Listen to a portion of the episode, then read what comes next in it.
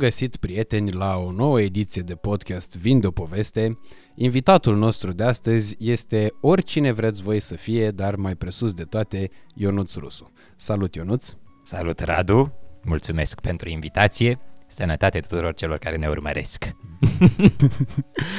Ce faci? E, Ce să fac? Uite, am venit să, să beau, că profit. Acum, eu conduc foarte des și nu prea pot să mă bucur de un vin. Ai și motive să conduci, că am văzut ce mașină ai.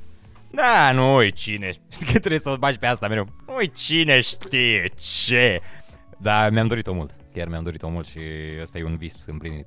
Băi, să o stăpânești sănătos. Adică eu îți spun sincer, am învățat să mă bucur pentru bucuria altora. Să știi că, e, că ți se întorc de regulă. Adică atunci când uh, împingi energii negative, îți vin înapoi. Dar când uh, transmiți bunătate, uite la Andreea Marin. Ce face Andreea Marin acum? Nu știu, n-am mai vorbit de ceva timp. nu mai răspunde, îmi dă cu sin. Da, uh, până și când le transmiți, că ea le, nu știu dacă le transmitea chiar uh, și în afara emisiunii, dar în emisiune era foarte pozitivă și eram fan. Da, și eu eram fan, că nici n-aveai ce să fii fan altceva. Că era vineri seara m, ploaia de stele Cosmin Cernat, sâmbătă uh, Andreea Marin, surprize, surprize și duminica Academia Vedetelor. Gata. Și mai era o emisiune pe TVR, uh, tot cu, cu niște comedianți, ceva sâmbătă seară se numea, cu Rozi și Rabă, știi că era serialul cu Rozi și Rabă. Cred că n-aveam voie să mă uit la asta, că eu sunt mai mic ca tine cu 4 ani. A, erau cu prostii, da, eu aveam voie, aveam deja 8 ani. Cred că la, când termina Cove, surprize, surprize cu Andreea Marin, cred că atunci era momentul de mers la culcare pentru mine. Cove. Era idolul meu Cove. Mă uitam așa, doamne, ce comedian, bă. Îmi plăcea mult de el. Chiar îți plăcea? Și mie îmi plăcea, dar Mi se părea că are intervenții amuzante. Eram, uh, îl așteptam că venea el din public, dintre oameni, știi, că mereu apărea și îmbrăcat în ceva. conferea dinamism emisiunii. Da, da, da. Îi aducea elementul ăla de, de savoare. Și uite că acum are și acum o emisiune, de fapt. Da, are și el e singurul care rămâne constant în emisiunea aia, nu știu dacă ai observat. Da, da, da, ai văzut că toată lumea e schimbabil. Acolo nu știu, dacă ești, uh, dacă ești doamnă, domnișoară, o să pleci la un moment dat. Ai... Ai avut și tu tangențe cu emisiunea aia. Uh, Da, așa, ușoare atingeri cu emisiunea respectivă. N-ai uh, pătruns? Uh, ba, în da. emisiune, adică n-ai, nu te-au invitat? Nu, nu, nu, nu, nu, n-am fost niciodată, n-am avut plăcerea să fiu în emisiunea aia. În rest am fost. Dar câte luni te-ai străduit să fii? Uh, băi, ani. ani, nu, n-am... Nu m-am uitat niciodată că n-aveam timp, îți dai seama, mai vedeam de la radio și mă culcam, că de regulă mă culc. Atunci când vin de la radio și... Dar reluarea nu o vedeai? Seara? Este reluare? Băi, nu știu, tu cred că aveai reluare la emisiunea aia. Aveam înregistrat, îți dai seama, ca pe alea când înregistrai în anii 2000. N-am, uite, nu m-am uitat, nu știam că se dă. Dar ce, gospodinele sunt treze la 3 noaptea? Că atunci se dau reluări de regulă. Eu știu. Stai seama, mai de alea cu insomnii pe care le macină, probleme de viață de astea. Hai că m-aș mai uita odată la Cove și Adela. Dar, apropo că ai deschis subiectul, zi e, mai pe explicit, cum... uh, S-a, a început brusc, s-a terminat brusc. Uh, da, nu sunt niște detalii super picante. Adică eu mereu am ținut uh, Decență. Decență și ascuns de ochii lumii. Adică nu m-am dus în zone din astea. Da, să făcut niște clipuri împreună. Da, clipuri, da. Adică ai gândit business puțin în relația la un moment dat. Păi nu i-a începuse business. Ah, ok. Adică i-a începuse business și după aia s-a dezvoltat altceva. Dar n-am avut niciodată dorința de a exploata asta pe rețelele sociale. Adică nu pot să zic că sunt de acord cu asta. Fiindcă eu am așteptarea de la artiști să-mi ofere programul lor, să zicem așa. Adică să-mi dea ori, nu știu, comedie, actorie, muzică, pictură, ce vreau eu de la ei. Nu să-mi dea iubire, că asta na, o obțin eu. Păi da, dar programul artiștilor vezi că, în, sau mă rog, a, ar, oamenilor, a persoanelor publice din ziua de azi, vezi că de cel mai multe ori se confundă în ultima vreme cu programul lor de viață. cu viața lor personală. Ceea ce eu nu urmăresc. Adică nu zic că e greșit asta sau că e corect, dar pe mine nu mă atrage sfera asta. Nu, nu, mă, nu lăcrimez când văd o poză cu un cuplu. Acum e și perioada gravidelor, nu știu dacă ai văzut. Este o... Da, e, e, e. E anul gravidelor, adică trebuie să fii gravidă. Au început influencerițele și acum au... Păi aia e, de acolo începe totul. S-a perpetuat. Și sunt like-uri, mă uitam așa la câte o poză a unei fete gravide, Dumnezeule, adică sute de mii de like-uri. Bravo lor, am dat în follow. Parcă aș face și eu un copil. Și eu. Deci aș fi gravid. Pentru 100.000 de like-uri aș fi gravid. Câte like-uri a avut cea mai bună poza ta? Și cu ce a fost? 17.000 de like-uri, ghici, cu mașina, bineînțeles. Uh, Aia în pădure. aia în pădure, da. 17.000 de like-uri. Și mai- acum mai vreau să fac pentru like-uri. M-a excitat mai tare decât poza cu... Orice poză cu gravide. Poza Da, ta cu da, mașina. da, da, și pe mine. Și pe mine. Păi eu am o relație stabilă cu ea, am o relație de durată. Bine, până expiră garanția, că după aia nu-ți mai am. că mi-e frică de E chestia. second? Uh, când expiră? Sau a, peste un an jumate. Atunci înapoi la, înapoi la Opel. Uh, chiar când ne-am cunoscut noi prima dată, adică uh, țin minte, prima mea emisiune TV și cred că și a ta live. A fost aceeași, la Răi Antena de Bun. Stars, da. Când a La fost domnul uh, Moran. și Cristina Ih. Exact. Da, eram foarte emoționat. Doamne. Îți dai seama câtă lume se uita la noi în momentul ăla. Mamă, era nebunie curată. Dar, deci când am văzut-o pe Cristina Ih, pentru mine îți dai seama că era un etalon. O vedeam uh, în sketchurile lui Bro, o vedeam pe net și era cumva printre cele mai iubite femei din România. Cele mai, apre- cele mai frumoase. Am fost șocat și ea fiind foarte îndrăzneață a venit la mine cu, na, cu tupeul ei, nu neapărat tupeu. Dar eram, mă roșeam la fiecare cuvânt al ei. Eram roșu mereu, orice îmi zicea. Înregistrările alea nu mai sunt pe YouTube, că în pregătirea podcastului ăsta, ca un uh, bun pseudo-jurnalist, m-am gândit să mă uit, știi? Să-mi aduc aminte, să retrăiesc. Vezi că mi-am pus tot un tricou polo, cum aveam și atunci. Ah, chiar că aveai tricou pol, dar tu erai îmbrăcat bine atunci. Eu eram îmbrăcat, mamă, m-am uitat la mine. Pentru că eu eram îmbrăcat bine că stăteam la Cristina în casă, adică așa ăla era că ai- avantajul. Îți mai dădea rochițele ei, mai un alt. Dar uh, eu eram îmbrăcat așa, nu știu, parcă veneam de la prășit. Eram omul ăla cu hainele de oraș. Mhm. Uh, Chiar, chiar acum vreo câteva luni am văzut. Atunci cred că era încă pe YouTube pusă emisiunea. Nu știu, n-am mai văzut-o de mult, am mai tot căutat-o. Am văzut și niște poze. Aveam o, cămă, o cămeșuță gri, luată din magazinul central din Gheorgheni. Aveam un tricou uh, same shit, different day și niște blugi tot gri. Atunci eram pe zona gri. Și Adidas din uh, H&M. Foarte mișto. 25 de lei. eram, cred că aveam un, un cumul de 87 de lei pe mine. Bă, e- era important ce puteai să faci, știi? Că puteai să fii îmbrăcat oricum. E important ce făceai. N-am pus oricum niciodată accentul pe, pe hainele. Te observ că nici acum nu pui. Adică, mă, mă rog, ai, ai niște, niște scăpări. Am mai așa, observat, câte o adică haină de la 40 de papuci milioane mai cel am. puțin. Da. da, la papuci. Atât. În rest, uh, adică am mers la papuci la Nike și Adidas. Nu, m-am dus în... Uh, Da, da, ai modelele cele mai Balenciagi. scumpe, cam așa. uh, nu, nu, să știi că nu. Deci am o poveste cu Adidas și ăștia foarte amuzantă uh, pe care, uite, Dar de cu ce care te uiți sunt cu el acum la- la în el picioare. la Ah, ușă, sunt că în sunt picioarele picioare? mele. Scuze, scuze, am uitat că am intrat în, am intrat în călțare. Am poveste cu... Și am fost, uh, mi-am luat uh, cu a mea ibovnică, m-am dus în uh, mall și am ținut o reducere, nu știu ce, pentru că mă înregistrasem la ei, mi-au dat 20%. Și atunci mi-a zis, ea, păi stai, cunosc pe managerul de aici și putem să mai facem o manevră. Și m-am dus uh, cu ei, i-am luat atunci, m-am dus cu ei chipurile să-i schimb. Și managerița asta îi zisese vânzătorului că vezi că domnul e de la OPC și ceva nu e mulțumit, trebuie să-i dea înapoi. Și el se uită la mine și, Păi ăsta e de pe net, îl știu! și eu eram, mamă, eram caracul. Aoleu! Și a văzut, mamă, îți dai seama cum povestește omul la oamenilor din viața lui? Ce pomanagiu! Pe de asta l-am rugat pe măciucă să vină după tine, ca să nu dai ochii cu paznicul, că știam Exact. că e un bulangiu pe turază. A, da, zi. Să vezi dacă vede asta. Pulangiu, a? Când ieși din complex. Pulangiu, dar deschid- deschid bariera mereu când vii. Dar nu, că nu o să... Eu mă bazez pe faptul că memoria lor e de scurtă durată și până îl postez sigur nu mai ține minte cine era pe tură. Bine, nu cred că consumă neapărat podcasturi. Să sperăm. adică n-am avut altă țintă de public în momentul în care am început treaba asta și tot dintr-o frustrare venea chestia, știi? Dar cum ar fi să fie primul view? Uite, eu am avut uh, experiențe în, uh, într-un alt podcast uh, la care s-a uitat un om care, unde mi-am dus să-mi spăl mașina și a fost primul coment. Îl drept de bulangiu că mi-a lăsat 2 lei. ciubuc, tu te bă de aici, 2 lei ciubuc. Și pentru mine era mult 2 lei ciubuc, adică eu aveam impresia înainte când am venit în București că 2 lei e, le las o avere. Da, asta credeam și eu. Adică uh, raportat la ceea ce era Iașul pentru mine și gândește că totuși Iași față de Gheorgheni, E Acum, un pic, fără un să te pic mai superi. sus. Da. fără să te superi pe mine. E o idee. O idee, câți locuitori în plus? 600 și ceva de mii în plus. Da. Nu e așa mult. Față de 4 milioane, e ok. Adică încă, când vorbim de sute de mii, încă parcă e tangibil, știi? Da, parcă e deja oraș uh, metropolă. Dar oricum la voi mănânci tot cu prețurile din București, bă. Mai scump.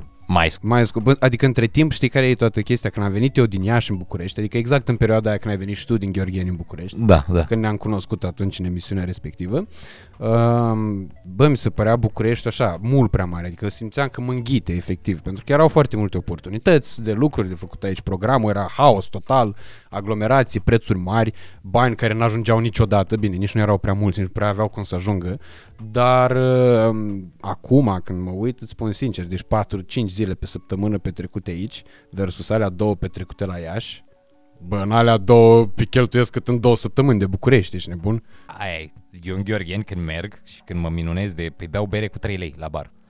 3 lei 0,5. Bere la 0,5. Și s-a scumpit, adică e nemulțumire în oraș.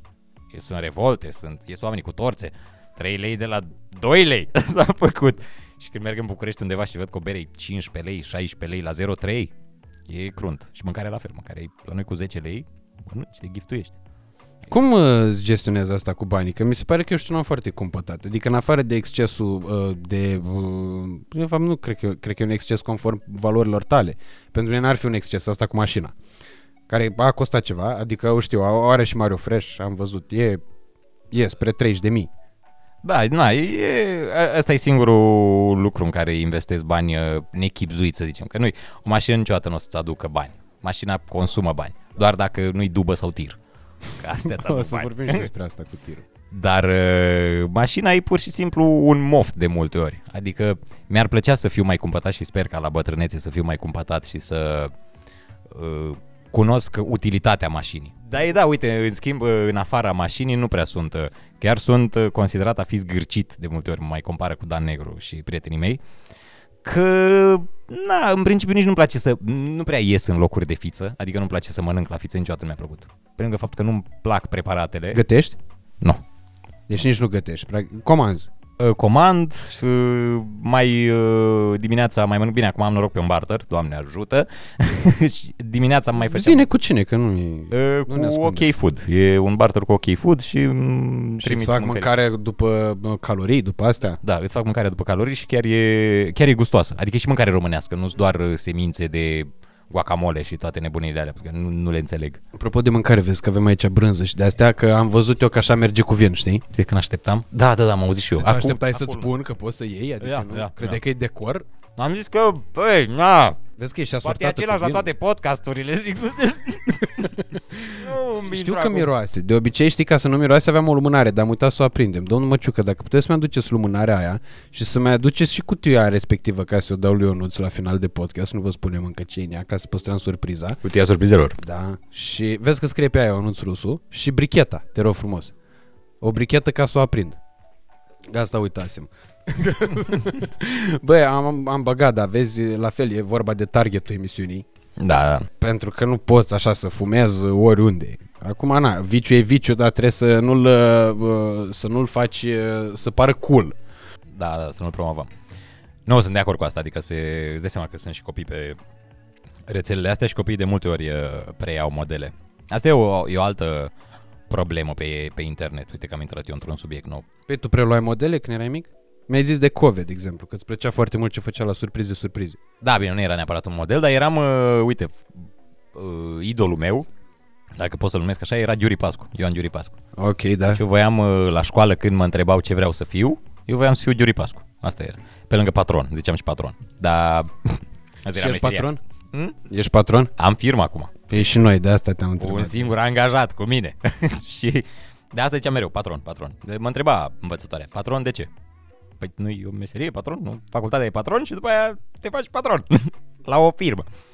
Dar în rest, Giuri Pascu era idolul meu și uh, cred că mai era... Îmi plăcea și vacanța mare foarte mult, dar mă regăseam super tare în Ioan Giuri Pascu. Te lăsau părinții să te uiți la vacanță mare? Da, nu aveau nicio problemă. Deși ei nu erau fani. Ei erau fani divertis. Și ai mei erau fan divertis, tai când se mai uita la vacanță mare, eu nu aveam voie să mă uit la vacanță mare pentru că era prea vulgar pentru mine. Divertis îți dai seama că era și o mândrie locală, majoritatea fiind ieșeni, pentru noi era așa, ca, ca și cum știi cu echipa de club, e ca și cum nu țineai cu poli. Erai patriot, să zicem Și așa. foarte tare, în orice caz. Divertisul foarte, foarte tari.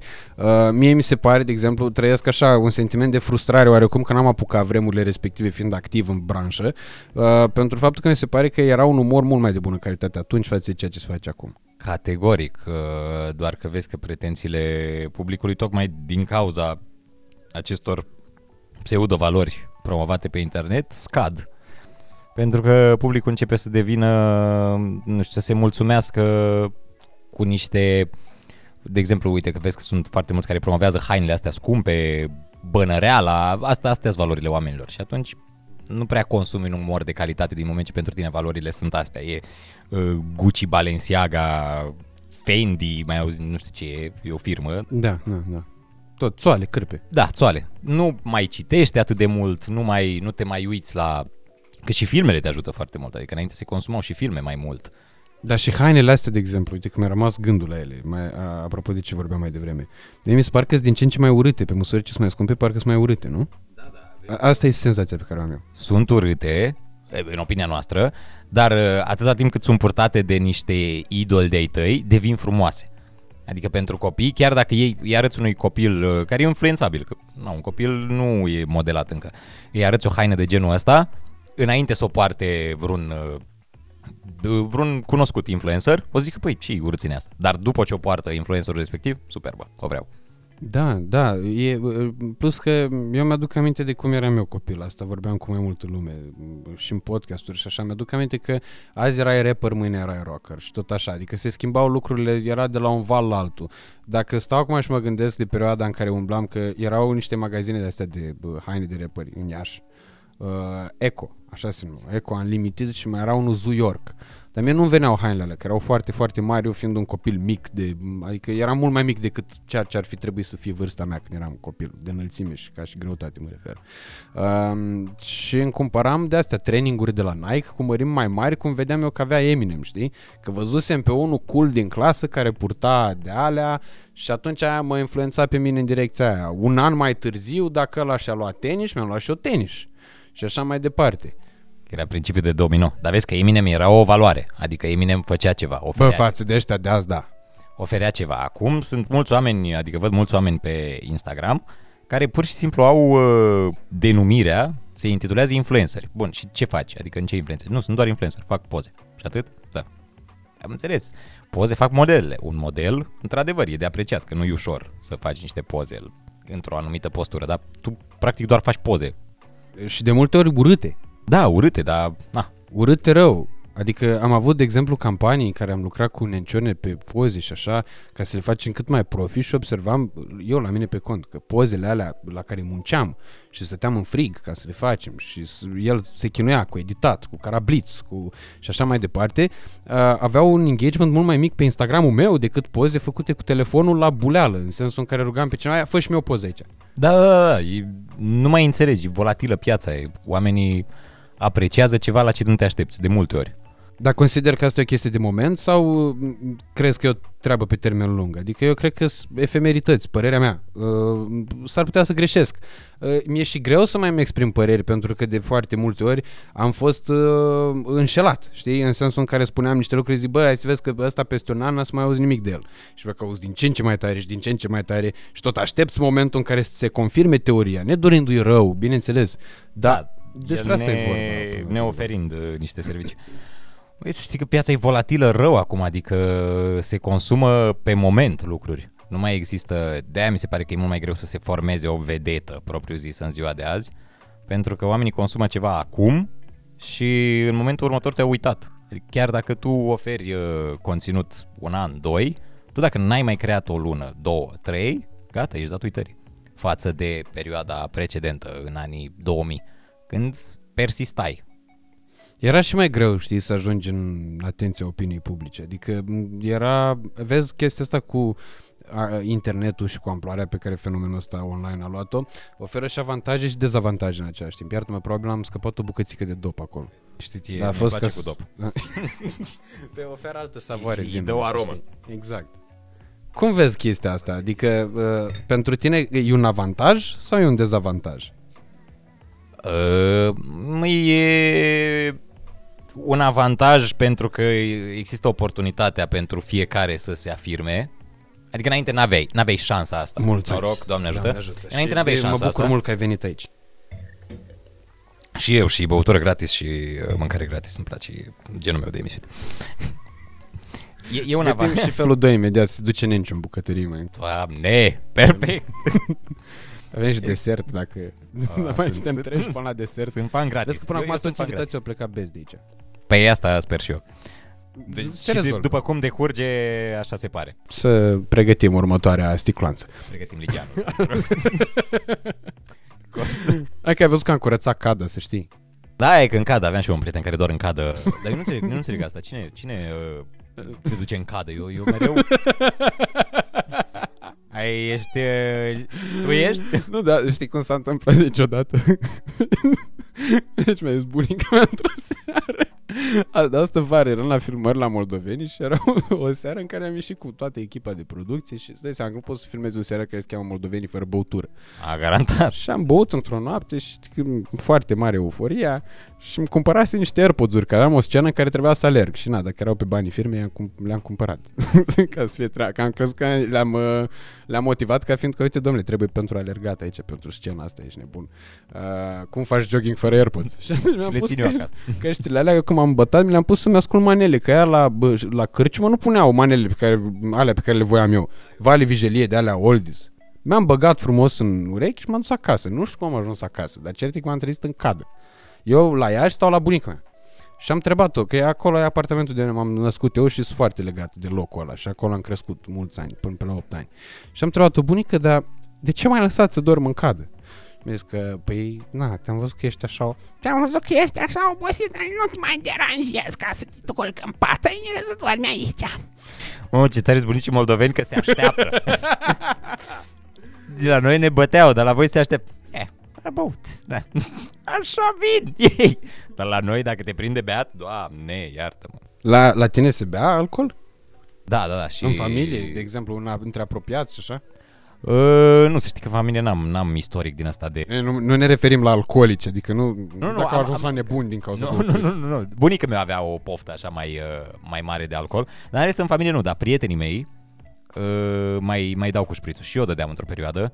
Dar era nasol. Țin minte că am venit toată acasă după o beție cruntă cu taică meu și am... Uh, uh, era după Crăciun, era de Crăciun. Mergeam la colindat la 6 dimineața și am venit desculț cu bocanci în mână și am început să bat în ușă ca la casa lui Ștefan cel Mare și îmi deschide taică meu buimac. Eu, Păi, dar tu n-ai cheie? Ba da. da, am zis să fac o miștogăreală. Și am, și am intrat... Era glumeț. Da, eram glumeț de atunci. Și am intrat, nu știu ce s-a întâmplat după, dar știu că taică mi-a stat cu Lidianu lângă mine în noaptea de Crăciun, vreo 3-4 ore. Mamă, cred că ce bătaie luam dacă făceam chestia asta. Păi am impresia că am și luat, dar nu vreau să zic. Păi... Bine, eram mic, aveam 19 ani. Deci cu alcoolul nu e și la voi ca la noi, dar cu bătaia e ca la noi. A, mai e, îți dai seama, o pălmuță la funduleț, nu mai mult. Și un pumn la vremea lui în mec. da, atât, niciodată mai departe de un pumn. Și mereu... o uh, comă și de asta de gradul da, 3. Da, nu, dar niciodată. N-a Trei murit, plăgi în cap și copci de asta. n-a murit nimeni așa. O bătaie, stai un pic în spital și gata. La, până la urmă se stă și ziua de azi. Nu, nu, n- n-am avut parte, doar... uh, Na, n-au fost multe. Au fost câteva, dar le-am apreciat. Mi acum când mi amintesc cu plăcere de bătăi. Țin minte că odată taică meu, îl întrebam pe taică meu... dar nu, n-a fost, nu. L-am întrebat, aveam vreo șapte ani sau șase ani și l-am întrebat de ce zboară avionul. Pe taică. Și eu luam Stai că bătaie mi- pentru asta. Și taică mi-a explicat principiile exact din a văzut el pe National Geographic cu toate astea. Uite, zboară că nu știu ce curenți de aer se duc sub aripă. Și eu zic, nu, nu, nu. Vreau alt răspuns. nu e răspunsul corect. Și zic, ok, zboară ca Aurel Vlaicu. Nu, no, nu. No. Și i-am zis cred că vreo trei ore că nu e răspunsul corect, că trebuia să dea răspunsul și na, mi-a crepit o palmă. Și după aia a fost corect tot ce mi-a zis. Spui, tata, aveai dreptate, tata, ai dreptate. Dar în rest n-am luat. Care e relația ta cu părinții azi? Uh, băi, e o relație normală, adică nu pot să zic. Eu n-am fost niciodată la modul cel mai bun prieten, ceea ce mă... Uh, nu mă deranjează, dar îmi pare rău cumva, regret că n-am fost cel mai bun prieten cu ei, adică nu le-am spus tot cum sunt unii copii și sunt invidios pe relațiile astea. pe copiii care le spun tot părinților. Am avut o relație corectă, gen fiu, tată și mamă, dar îi respect foarte mult, îi iubesc foarte mult și îi respect super tare. Am văzut-o pe sora ta într-un story recent la tine. Uh, da, da. Nu știam că ai o soră. Ah. Am o soră mai mică cu 16 ani decât mine. Mamă, ce diferență. Dacă tu câți n-am ani ai? aflat. Deci ești cu 4 ani mai mare ca mine, deci faci 29 anul ăsta, nu? 29 fac, da. Și sora mea are uh, 13 ani. Și când am aflat că vine pe lume, stai seama, aveam 16 ani. Zic, mă, greșeală sau ce? Adică eu deja eram cu moștenirea în cap, Tu tot deja vine știai la cum mine. s-a produs Da, da. evenimentul. Dar eu deja eram bun, iau averea asta, am exact așa, terenurile astea. Și când a apărut sora mea a fost, opa, opa, rivalitate. Dar am învățat uh, cum se are grijă de un copil. De Asta m-a ajutat. Adică am mai și schimbat-o, nu pot să zic că mereu. Dar am mai stat cu ea și știu cum se manevrează un copil. Știu când s-o bat, nu, glumesc. știu când merge palma. Dar ții minte că îmi plângea atât de mult încât îți ziceam mereu, abia aștept să crești, să poți să te bat. Adică e, mi se părea sensibil atunci, perisabil. cum mă zic, Dar băi, îi spuneai și a, auzea? Auzea, dar nu înțelegea. A, deci Ziceam, era abia încă în aștept. fașă, era perioada aia. Era, da, avea un an și două luni, un an și trei luni și Știi că ziceam, rău Doamne, trebuie stârpit de la rădăcină. exact. Și îi ziceam, băi, când crești, te bat și pentru momentele astea. Te bat, dar după aia n-am... uh, Na, am uitat. Dacă era frate, cred că îi dădeai o Dacă era frate, îi dădeam atunci, da, da, da. Asta e, asta e dezavantajul cu fetele, că na, e fată. Dar dacă era frate, e, ghici, pițăr. Eu oricum îmi doresc fetiță. Nu-mi doresc băiețel. Da? Nu, nu Dar cum, neapărat că cum nu te, doresc. te, îți dorești copii? Uite că m-ai dus într-un subiect în care nu voiam să intrăm. adică nu-mi imaginam că se ia într-atât de deschis încât să vorbim despre asta. Da, da, Îți dorești copii? da, dar nu acum. Dar Peste când? vreo 20 de ani. Peste... La Senectute, când ar fi cazul? Atunci e cel mai bine. Ca aia, Adriana Iliescu, vrei să fii cel mai bătrân tată din România? N-ai treabă mult cu ei atunci, știi? 5 ani și după aia se descurcă singuri. Păi, vezi, eu am făcut ce am putut. Mamă, e spectacol, Ionuț. E extraordinar. E, e, mi-aș dori o fetiță, pentru că fetițele nu sunt atât de tolomace când sunt mici. Eu zic că băieții au... Nici când sunt mari, adică mi se pare că noi suntem mult mai proști decât ele. Adică. A, suntem mai proști toată viața, dar parcă atunci când suntem mari suntem un pic totuși raționali. Dar dacă te uiți la o comparație între o fetiță când e mică și un băiat, îți dai seama, băiatul este bolovan. Dă cu capul, are tot felul. Un băiat până la 9 ani, efectiv, el nu știe că peretele este stop. El se duce. Și fetița e așa, parcă se vede și pe privirea ei când se uită la ei, doamne, ce prostie. Și are 3 ani, el are 9 ani și se dă cu capul de pereți. Și de asta nu prea doresc un băiețel, că am impresia că moare mereu. La, la un băiat nu poți să-l lași să iasă din casă, că moare. Se pare că studia mult chestia asta cu copiii. Da, da, un băiețel până la 12 ani, el moare. Adică tu nu poți să-l lași să se ducă oriunde, pentru că are, există posibilitatea să moară în orice moment, un băiețel. În orice moment, când face orice, când bea apă, când orice. Pentru că nu-i pasă. Mi se pare că băiețel, băieților nu le pasă de viață. Ei, așa, și dacă mor ce? în schimb, o fetiță parcă îi, bă, trebuie să trăiesc, să, na, să aduc un plus acestei lumi, băieții, hm, hm, hm, respir. Dar nu crezi că asta vine din, uh, tocmai din masculinitatea asta, din a demonstra ce forță au ei, ce putere au ei? Nu, nu, nu, nu. Din... Uh, din... Nu, nu, nu zic prostie, din așa tolomăcie, nătângie. Băieților nu le pa. Până la vreo... Că ai văzut că băieții nici când îi întreb ce facultate vrei să faci, până la 25 de ani nu pot să zic. Bine, acum În nu momentul cred că stau cu tată. nici fetele nu știu dacă îți mai știu să-ți răspundă la asta. Uh, da, nici multe fete, dar cred că procentul e mult mai mare la fete. Adică fetele cumva au un plan în viață, au un drum. Dar băieții până la 18 Găsim ani... prostul. Da, exact. Băieții până la 18 ani, "Da, eu beau. Eu nu-mi place să beau. Să... Și de regulă aleg o facultate nepotrivită, că așa am făcut și eu. Ce facultate ai făcut? Ceva la Cluj, nu? Uh, da, studii europene. și ai terminat-o? Am terminat-o, dar n-am dat licența. Pentru că venisem la București și nu mai aveam timp să-mi dau licența. Adică... Dar când ai început facultatea? N-ai început-o la timpul ei, nu? Ba da, la 19 ani am început și la 20 și un pic m-am transferat la ID, la distanță, pentru că am început să lucrez în bancă. La ID, zici tu așa, la ID. ID. Pentru că am început să lucrez în bancă în Gheorgheni, nu în Gheorgheni, de fapt în Odorheiu Secuiesc a fost o poveste, mă rog, făceam naveta și Dar e niște distanță. În primul rând, e, sunt două județe diferite ca să vezi câte cunoștințe de geografie. e același. E Odorheiu. Odorheiu nu e în Covasna? Nu, nu, e de la limită. E- Vezi cum am făcut pro singur când vrei să te pari deștept. Ai, te-am făcut și eu, stai liniștit. Da, și lucram, erau 50 de kilometri. În fiecare dimineață mă trezeam. De atunci m-am obișnuit să mă trezesc la ore uh, tu ce matinale, că mă trezeam la 4 ca să merg uh, să ajung la 6 și ceva acolo. Deci la 4 mă trezeam, luam microbuzul și ajungeam la 6 în Odorhei.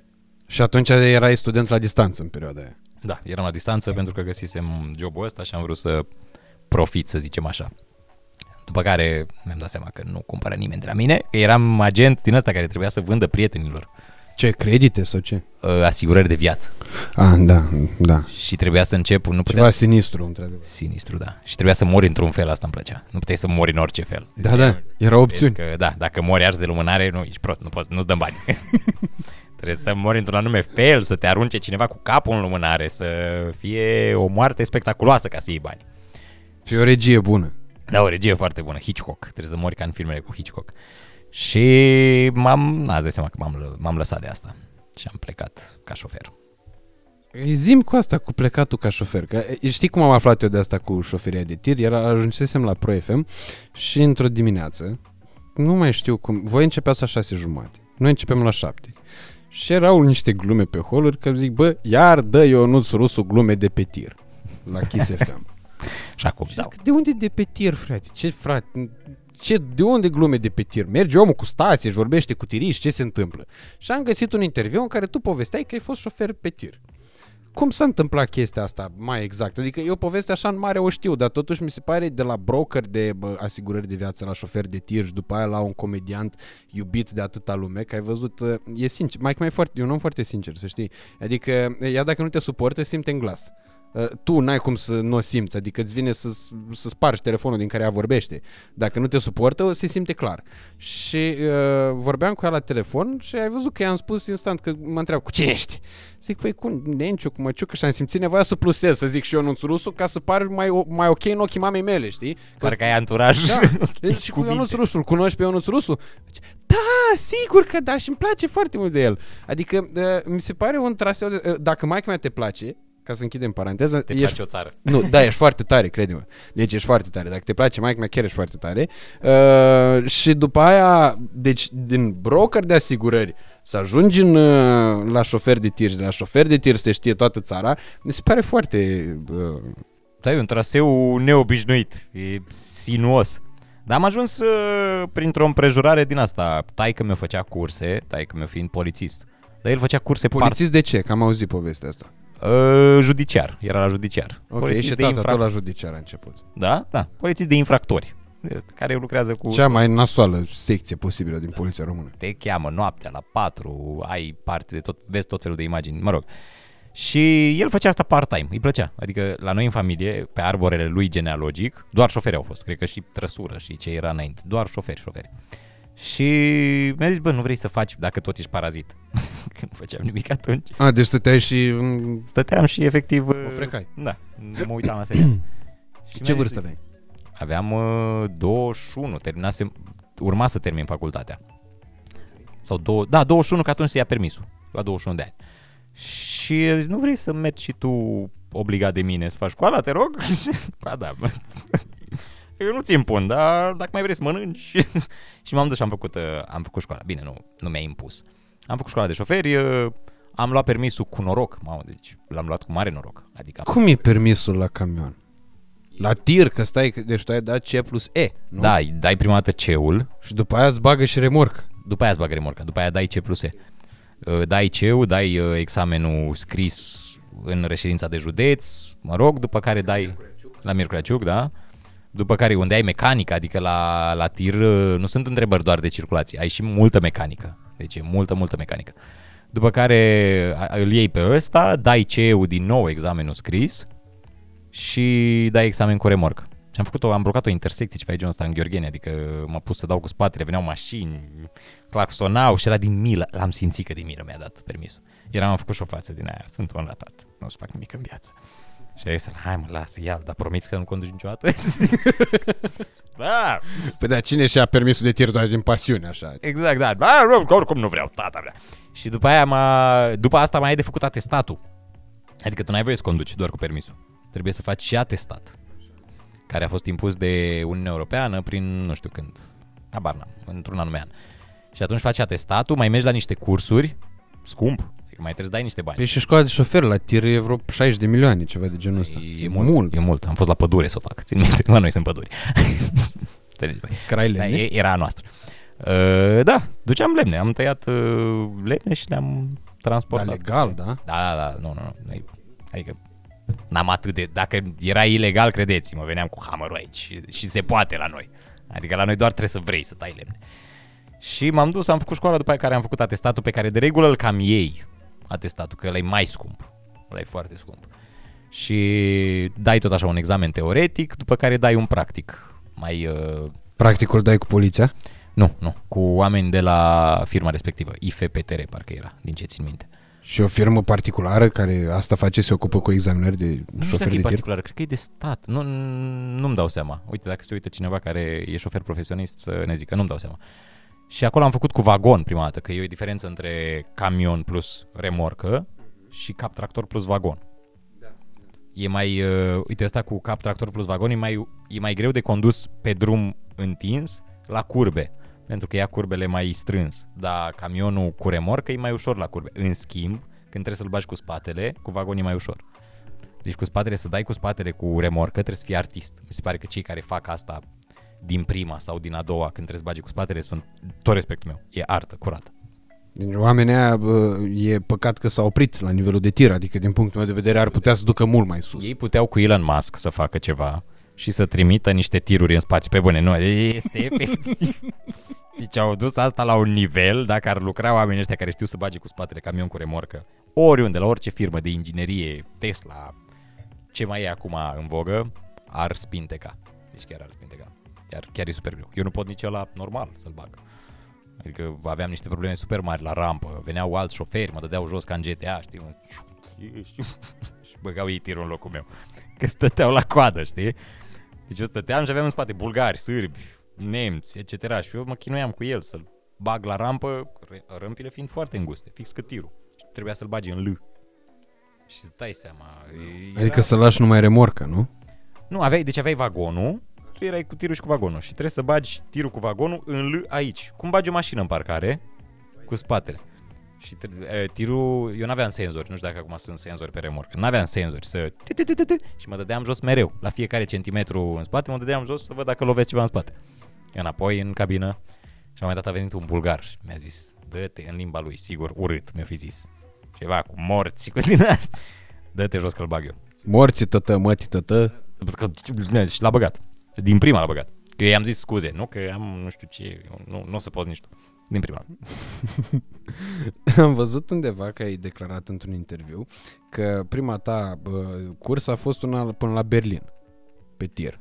Uh, Mai mai și ai departe. blocat Berlinul, ceva de genul ăsta. Asta a fost cea de-a... Nu, n-a fost prima. Prima a fost în... uh, La marginea Germaniei, spre Franța.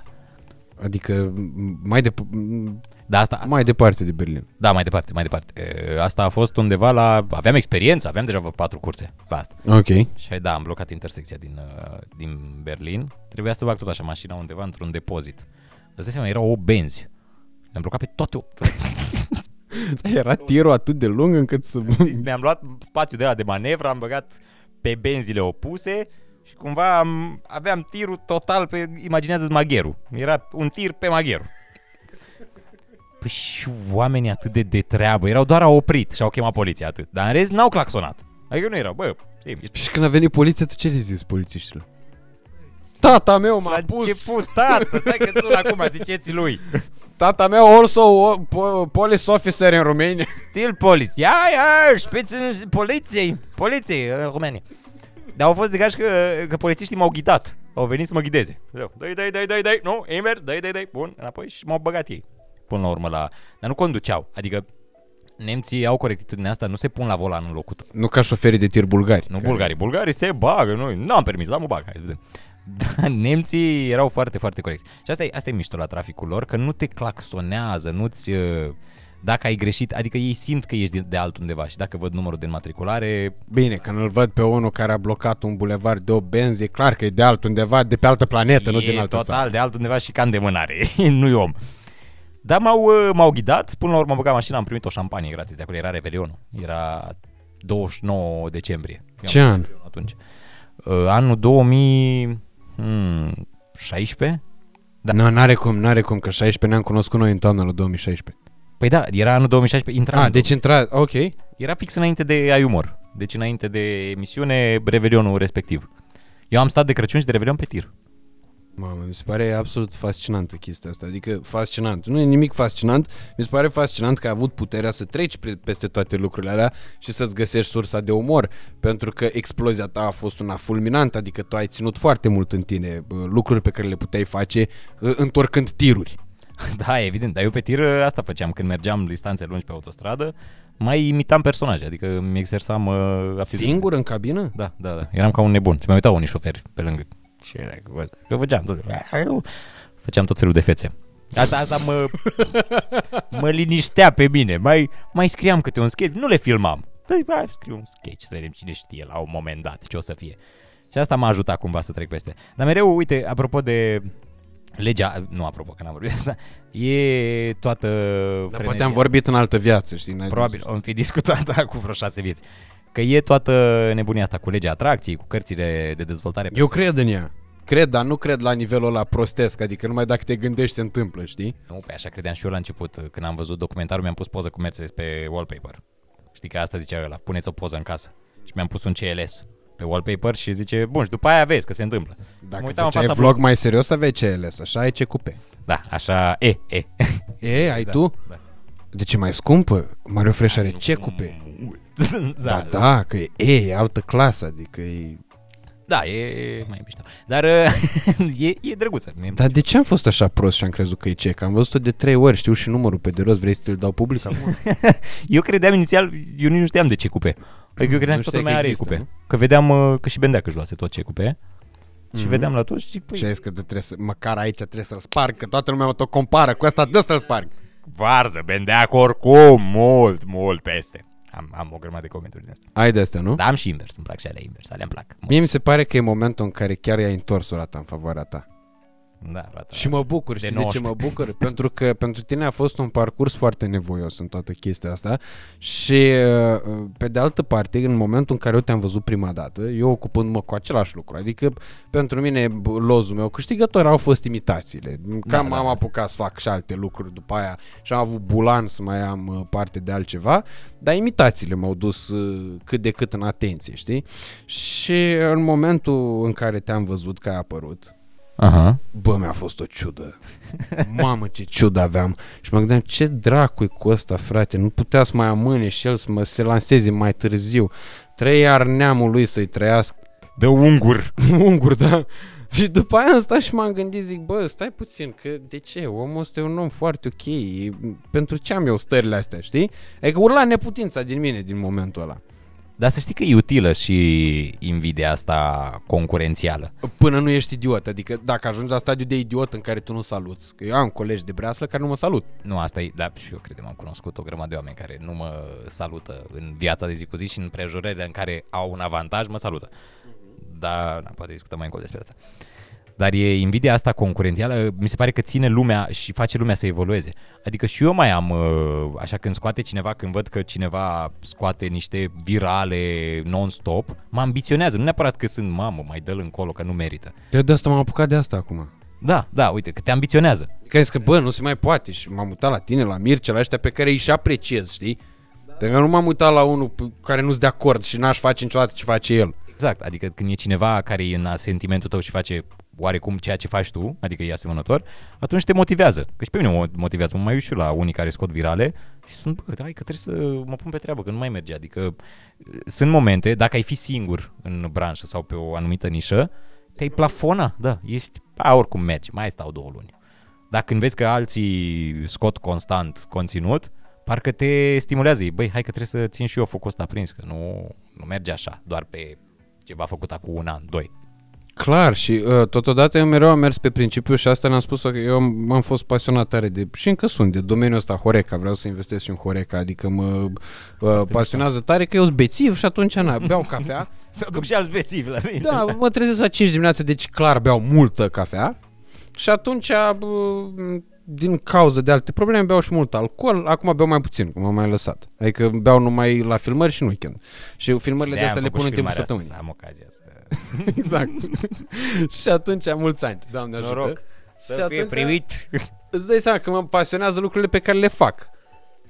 Evident, evident, e Și aveam, am niște prieteni care și-au făcut crâșme, știi, tineri, mișto, alții mai cu experiență, mai vârstnici, pe la Iași, știi? Și erau supărați. Ei vedeam că aveau așa ca o stare de doliu când se deschidea o crâșmă nouă pe stradă. Și am zis, băi, nebunilor, gândiți-vă că dacă pe strada asta dispar, dispar toate crâșmele și rămâne doar a voastră, în momentul ăla nu mai trece nici dracu pe stradă. Cu cât mai multe crâșme, cu atât mai mulți oameni care vor veni aici să iasă și dacă nu vor găsi loc la o crâșmă, vor ajunge la alta. Și așa mai departe.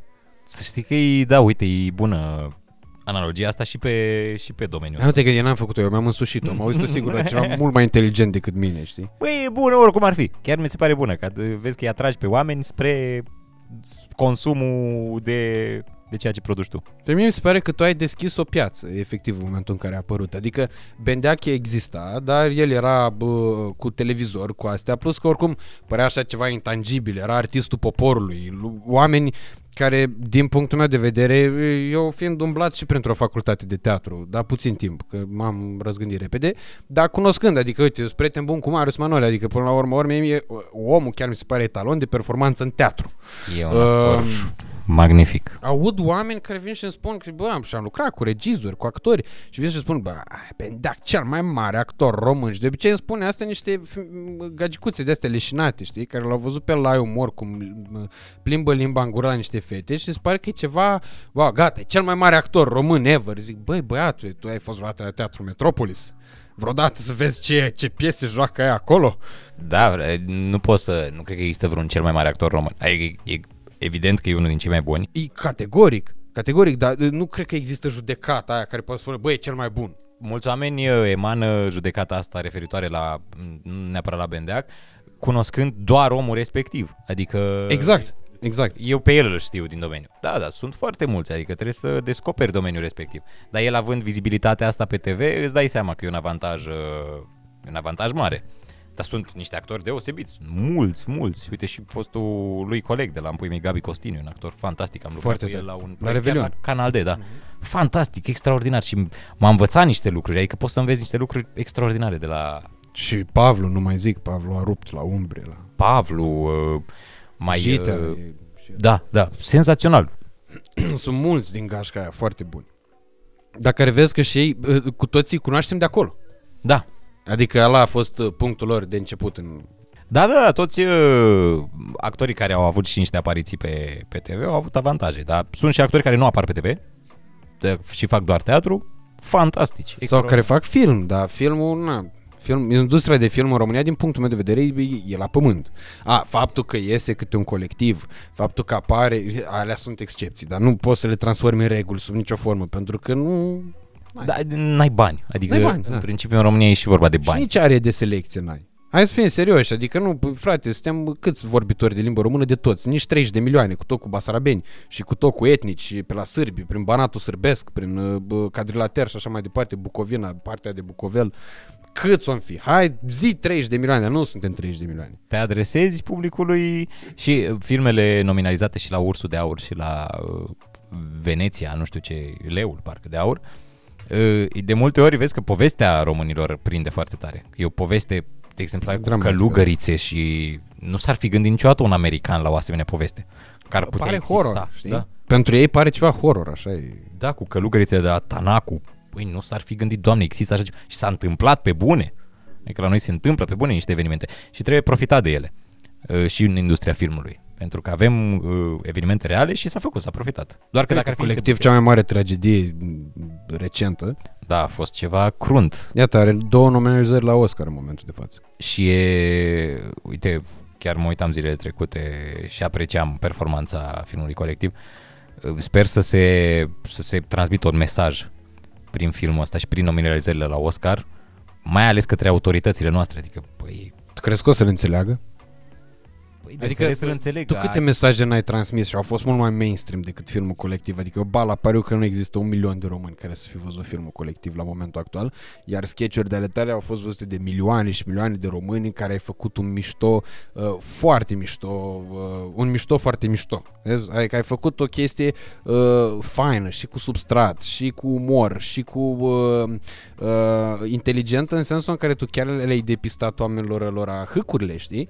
Pentru că le-ai pus într-o într-o evidență, într-o lumină încă din care oamenii ar fi putut să-și dea seama sau nu. Nu mi se pare că, adică mi se, cred că ai contribuit, dar nu cred că ai deschis ochii oamenilor care oricum ei trebuie să aibă închiși, că așa sunt programați din toată chestia și nici nu vor să-i deschidă. Da, aici e, e, e trist pentru că și educația îi uh, formează așa pe oameni de multe ori, dar pentru cine are ochi să vadă, îi, îi- sunt utile astfel de, de mesaje. În schimb, da, de la educație mi se pare că pleacă multe, multe, multe din problemele țării noastre. Uite, nu mai avem apetența spre citit, e crunt. Chiar acum mă uitam la un, un articol, am făcut și niște storiuri, că românii citesc mai puțin de o carte pe an. Cei care citesc și 30% dintre români, 33%, n-au citit o carte în viața lor. Ori ei, au, ei nu au niciun fel de reper în a înțelege ceva, ironie.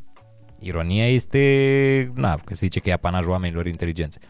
Dar tu nu mai poți face ironie. Cu mulți oameni ai văzut că nu înțeleg. Sunt la modul, o iau de bun. Devin agresiv, da? Da, devin agresiv. Ce vrei să spui? Păi glumeam. Uite cum am făcut eu. Eu am făcut un clip uh, în uh, perioada COVID, în perioada aia foarte cruntă, despre masoni, dar la Caterinca. La modul am glumit, era totul uh, o, o aluzie. Și oamenii m-au luat, a- au luat-o de bună, au postat-o pe Facebook, am făcut niște story pur și simplu, și am zis care sunt tarifele pentru vedete ca să transmită că au COVID. Și am zis la modul niște prețuri la mișto și la final am zis că și nu uitați că pământul e plat. Adică am zis, băi, să dau și ceva care să confirme faptul că, Că e e o glumă. glumă, da, da, da. Deci oamenii postaseră pe niște grupuri de conspiraționiști, clipul respectiv și ziceau, liderul nostru, să-l urmăm, în sfârșit cineva recunoaște din sfera asta că se iau bani pentru COVID. Și m-a surprins faptul că unii oameni inteligenți au, uh, au crezut-o.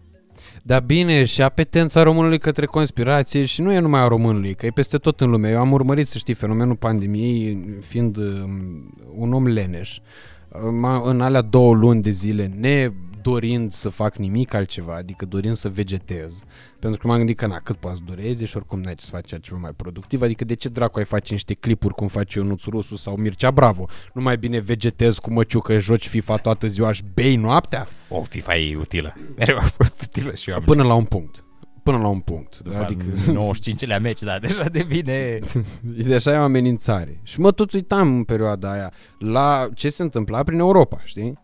Protestele n-au început aici, adică în Germania, în Anglia, în Statele Unite au fost proteste mult mai de amploare decât în România uh, cu privire la toată situația asta. Oamenii nici nu știau pentru ce protestează. Unii protestau împotriva virusului, știi? Da, da, ei erau spiritul, era spiritul de turmă. După asta se ghidau. Și atunci îți dai seama că n-ai cum să nu te gândești, zic, bă, există o apetență către conspirații și inclusiv a unor oameni care sunt oarecum inteligenți, pentru că știi ce mi-am dat seama în decursul timpului, ziceai că 33% dintre români au citit o carte în viața lor, dar eu cred că sunt mult mai mulți oameni care citesc, dar degeaba, pentru că nu înțeleg ce citesc, adică e analfabetismul la funcțional, Funcțional, da. dar nu, adică ei ar înțelege ce le spui, știi, dacă le spui lucruri simple, dar în momentul în care citesc, în momentul în care primesc o informație, nu digeră, e ca și cum aș lua acum, bă, zmeura asta și aș înghiți eu pur și simplu. Exact, exact.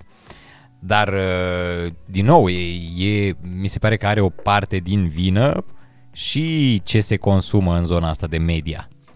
Pentru că, E o mare parte din vină. Adică. da, urmărind, dacă te uiți la vedetele de acum 20 de ani, aveau un discurs toate. Adică nu prea vedeai o vedetă care să fie, să aibă un uh, limbaj din ăsta nearticulat. În schimb, acum, eu cred că peste 50% nu pot să susțină un discurs. Adică ei nu pot să-ți ducă o idee de la început la capăt, pentru că, na, vezi și tu, se pune accentul pe aspect foarte tare, pe șmechereală, pe valoare și pe tot felul de- Pseudo, care valoare e pseudo-valoare mai mult. da, pe valoare, valoarea aia. Și, na, ce să înțeleagă și oamenii și copiii care își uh, creează niște idoli din anumiți oameni care n-ar merita să fie neapărat în postura respectivă, după părerea mea. Dar uite, spuneai de educație, că educația e foarte importantă. În Gheorgheni, e un orășel micuț. Era cochet înainte să-l spargă ăștia în centru total, adică să fie tranșee de al 1917. Cred că acolo s-a filmat 1917. Să știi că acolo ai ocazia acum să faci. Au scos aia în uh, After Effects clădirile, că tranșeele sunt exact alea din film. Poți să faci cimitir în, pe șoseaua din așa, sunt găuri pentru Fix în morminte. centru, știi? Fix, fix, Fix în centru, da. mi se pare absolut senzațional. Uh, totuși, Gheorgheniu e un oraș cochet, dar micuț. Uh, tu de unde ai beneficiat de educația asta care să-ți confere și inspirație și care să te facă să și crezi. Lasă că asta, până să ajungi la The Secret și la bă, rahaturi de astea clișeice oarecum, că nu alea te-au ajutat pe tine, asta e clar. Poate te-au ajutat într-o măsură bă, mică.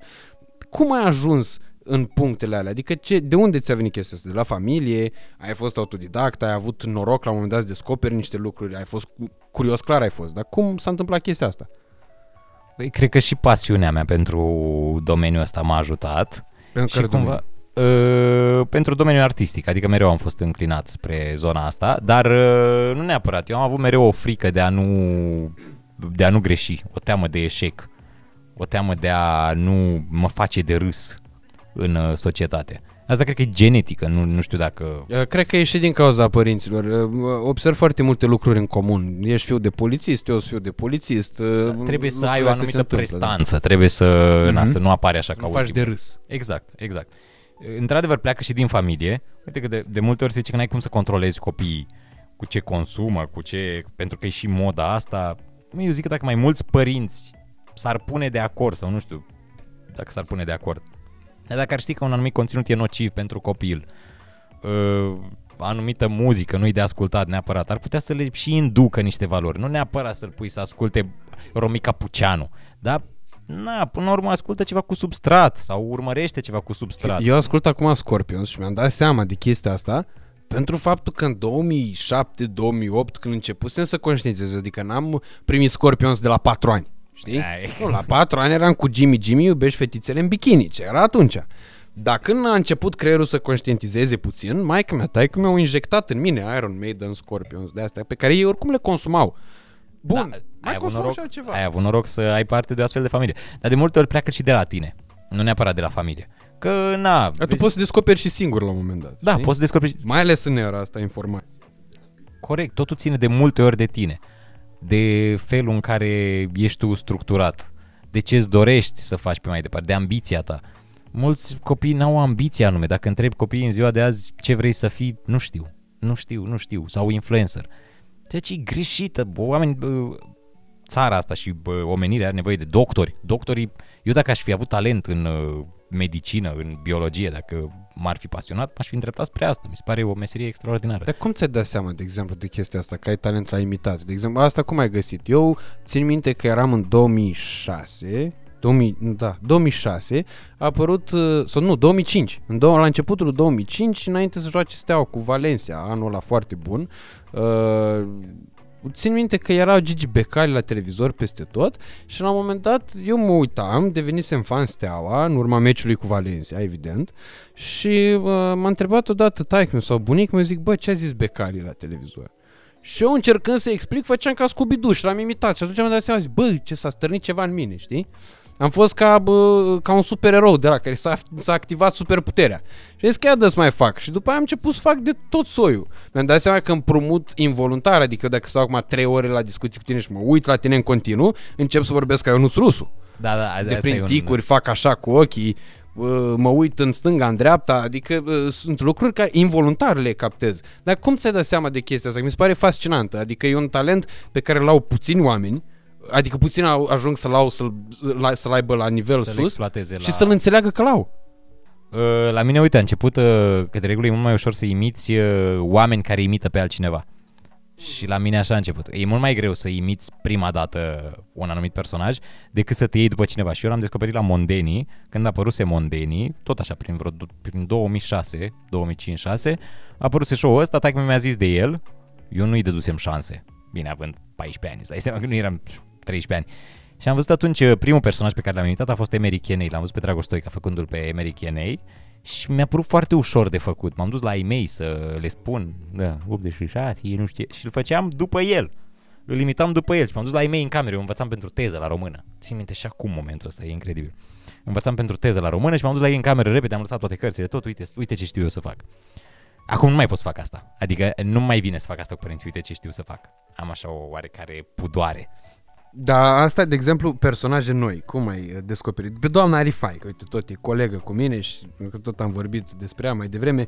Cum ți-a venit ideea să o imiți? Că și eu mă uitam fascinat, fascinat la emisiune, că mi-mi plăcea emisiunea. Și mie, și mie. Și- Dar nu mi-a venit vreo secundă să o imit pe doamna Rifai. Adică mi-a, mi-a stârnit ideea asta abia când te-am văzut pe tine imitând-o.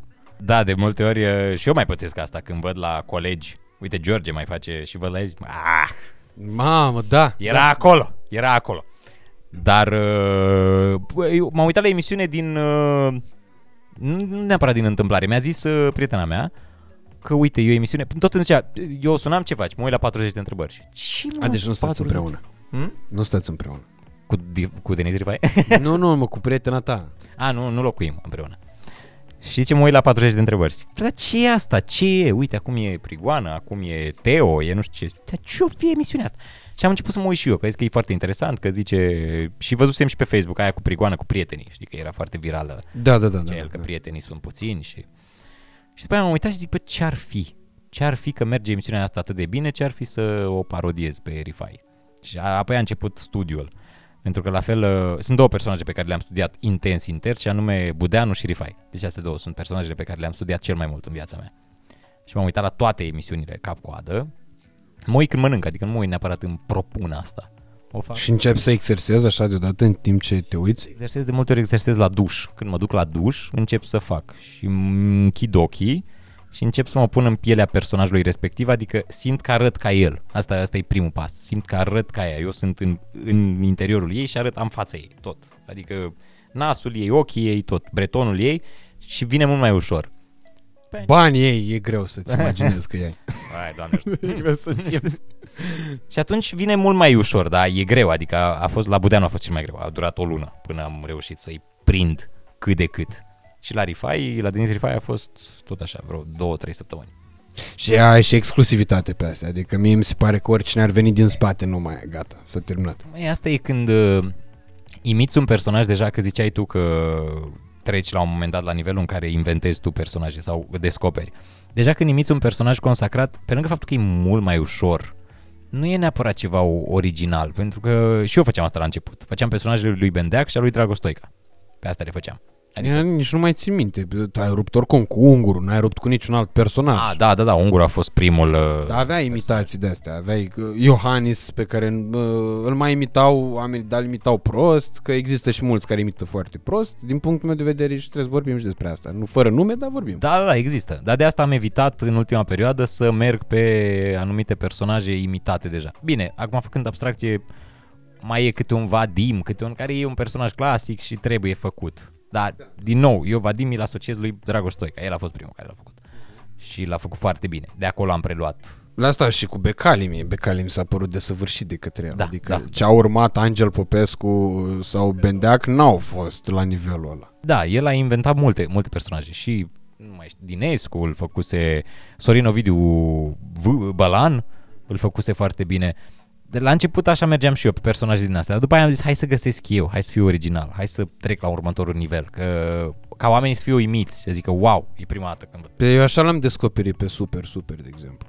Atunci, era perioada în care tu scoteai personaje pe bandă rulantă, eu eram încă în anonimat, adică eu căzusem de la momentul în care ajunsesem amândoi la emisiune aici, Uh, eu ajunsesem pe steroizii Cristina. Adică tu, într-adevăr, rupsesi pe muncă, pe ai umor, pe astea. Eu m-am mulțumit cu o chestie de moment. Cristina mă descoperise, mă adusese aici la București și n-am știut să profit. Eram și tânăr, copil, nu știam ce cu viața mea, n-am știut să profit de momentul ăla. Întors la Iași, toată lumea zicea, zic, bă, de ce nu limiți pe ăsta? Că uite, e viral. Da, da, da, el a fost personajul care... Și am zis că nu pot să râd de el, că uite că are uh, un handicap, că nu cred că e ok. După care am văzut că uh, omul devenea din ce în ce mai notoriu. Și uh, într-o seară pur și simplu ningea, țin minte că eram foarte supărat că dusese mâța la uh, operație și trebuia să-i găsească un ham. Ningea foarte tare la Iași, n-am găsit hamul respectiv, m-am dus la crâșmă și fu- fumam o țigară afară. Moment în care mi-am m-am uitat la zăpadă și am zis, E super, super, frate. Pur și simplu, deodată mi-a venit, pentru că eu mă uitam atât de des la ăla, încât mi-a rămas impregnat în cap. Am făcut story ăla și de, de atunci s-a schimbat totul. Viața mea s-a schimbat din momentul ăla realmente, din noaptea aia. Adică au curs mesaje de astea, după care îți dai seama că a fost uh, curajul de care aveam nevoie ca să descoper alte personaje și l-am băgat pe Dorian Popa și altele care în perioada aia nu erau imitate de către nimeni, știi? Aia e, când, când uh, descoperi elementul ăla de premieră, e foarte... Adică te, te duce mult mai sus decât atunci când... Și chiar dacă faci un personaj foarte bine pe care l-a făcut cineva, oricum cu el o să fie asociat. Dar mi-a pierit pofta, știi? Da, pe parcurs uh, mai ai perioade, și eu am avut perioade în care nu mai făceam personaje neapărat și doar sketch-uri. Dar când descoperi ceva așa care te m, stimulează, care îți aprinde ceva, o flacără în tine, de exemplu, la mine, Denis, mi se pare că când o fac, am o satisfacție extraordinară. Și mai sunt, aprinde mai o am, da, da.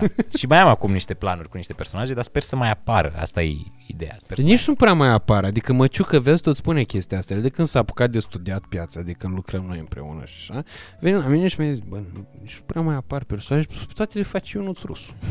Da, nu, nu, nu, că mai, mai sunt. Uite, acum, apropo de personaje, uh, George a descoperit asta cu Survivor-ul pe care o face, o face bine, adică... e- Da, dar e sezonieră, știi, asta dispare. Uh, În afară de Jador, care Jador uh, va fi. Te-am auzit pe tine la radio imitându-l odată și mi se pare că le imiți mai bine. Da, îl, îl fac și eu la radio, dar acum depinde, e subiectivă treaba, îți dai seama. Depinde, depinde pe cine, el e mai expresiv pe uh, Mimică. video, da, pe mimică. E, întotdeauna a fost. Pe tine te ajută și vocea foarte tare. Eu m-am dus mereu mai pe voce. Adică sunt anumite nișe pe care activăm amândoi. Dar e un personaj Jador, e un personaj care o să fie mereu, o să aibă moaște Jador. Jador o să fie... Eu cred că e următorul Smiley din punctul meu de vedere, dacă vreți să mă întrebi. Adică bă, rupe bă, și are un fanbase care crește și crește și crește, plus că uh, el devine agreat de către toată lumea.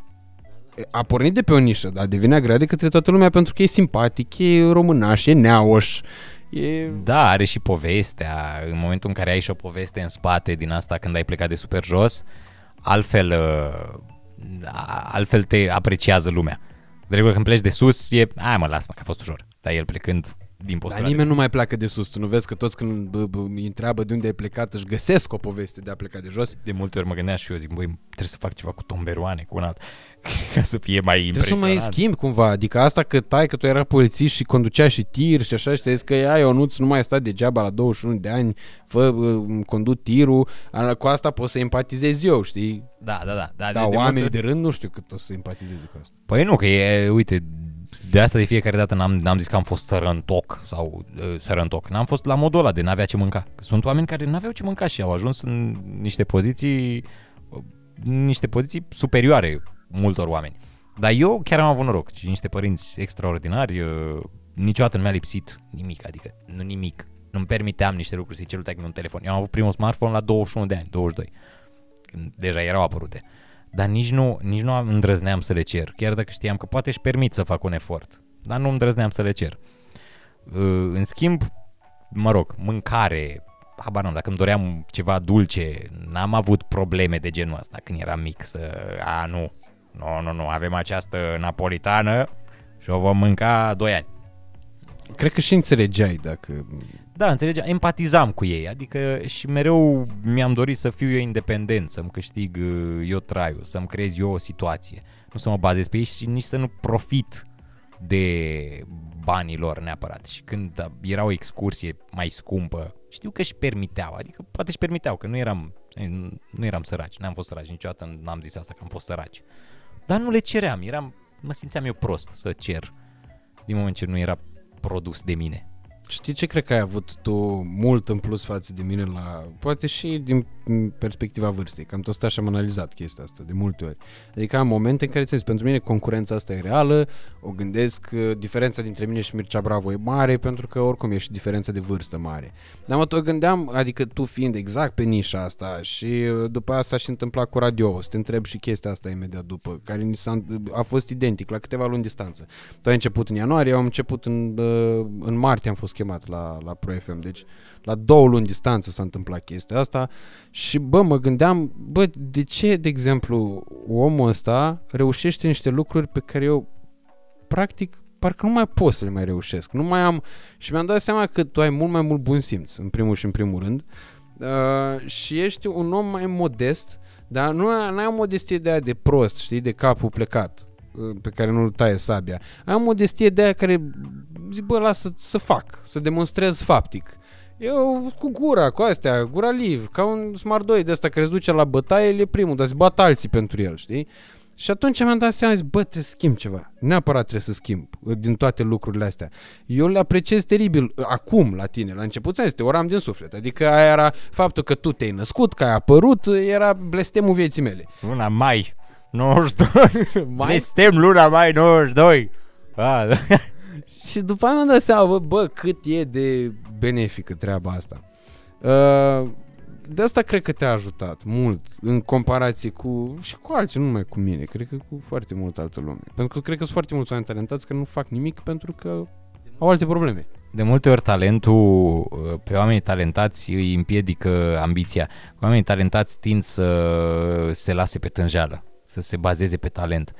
Și, și, eu, și eu am pățit asta, nu zic acum că voi fi vreun mega talent, dar am pățit asta de multe ori, să mă, să mă plafonez, să fiu, a, bine, hai că am făcut destule pentru luna asta.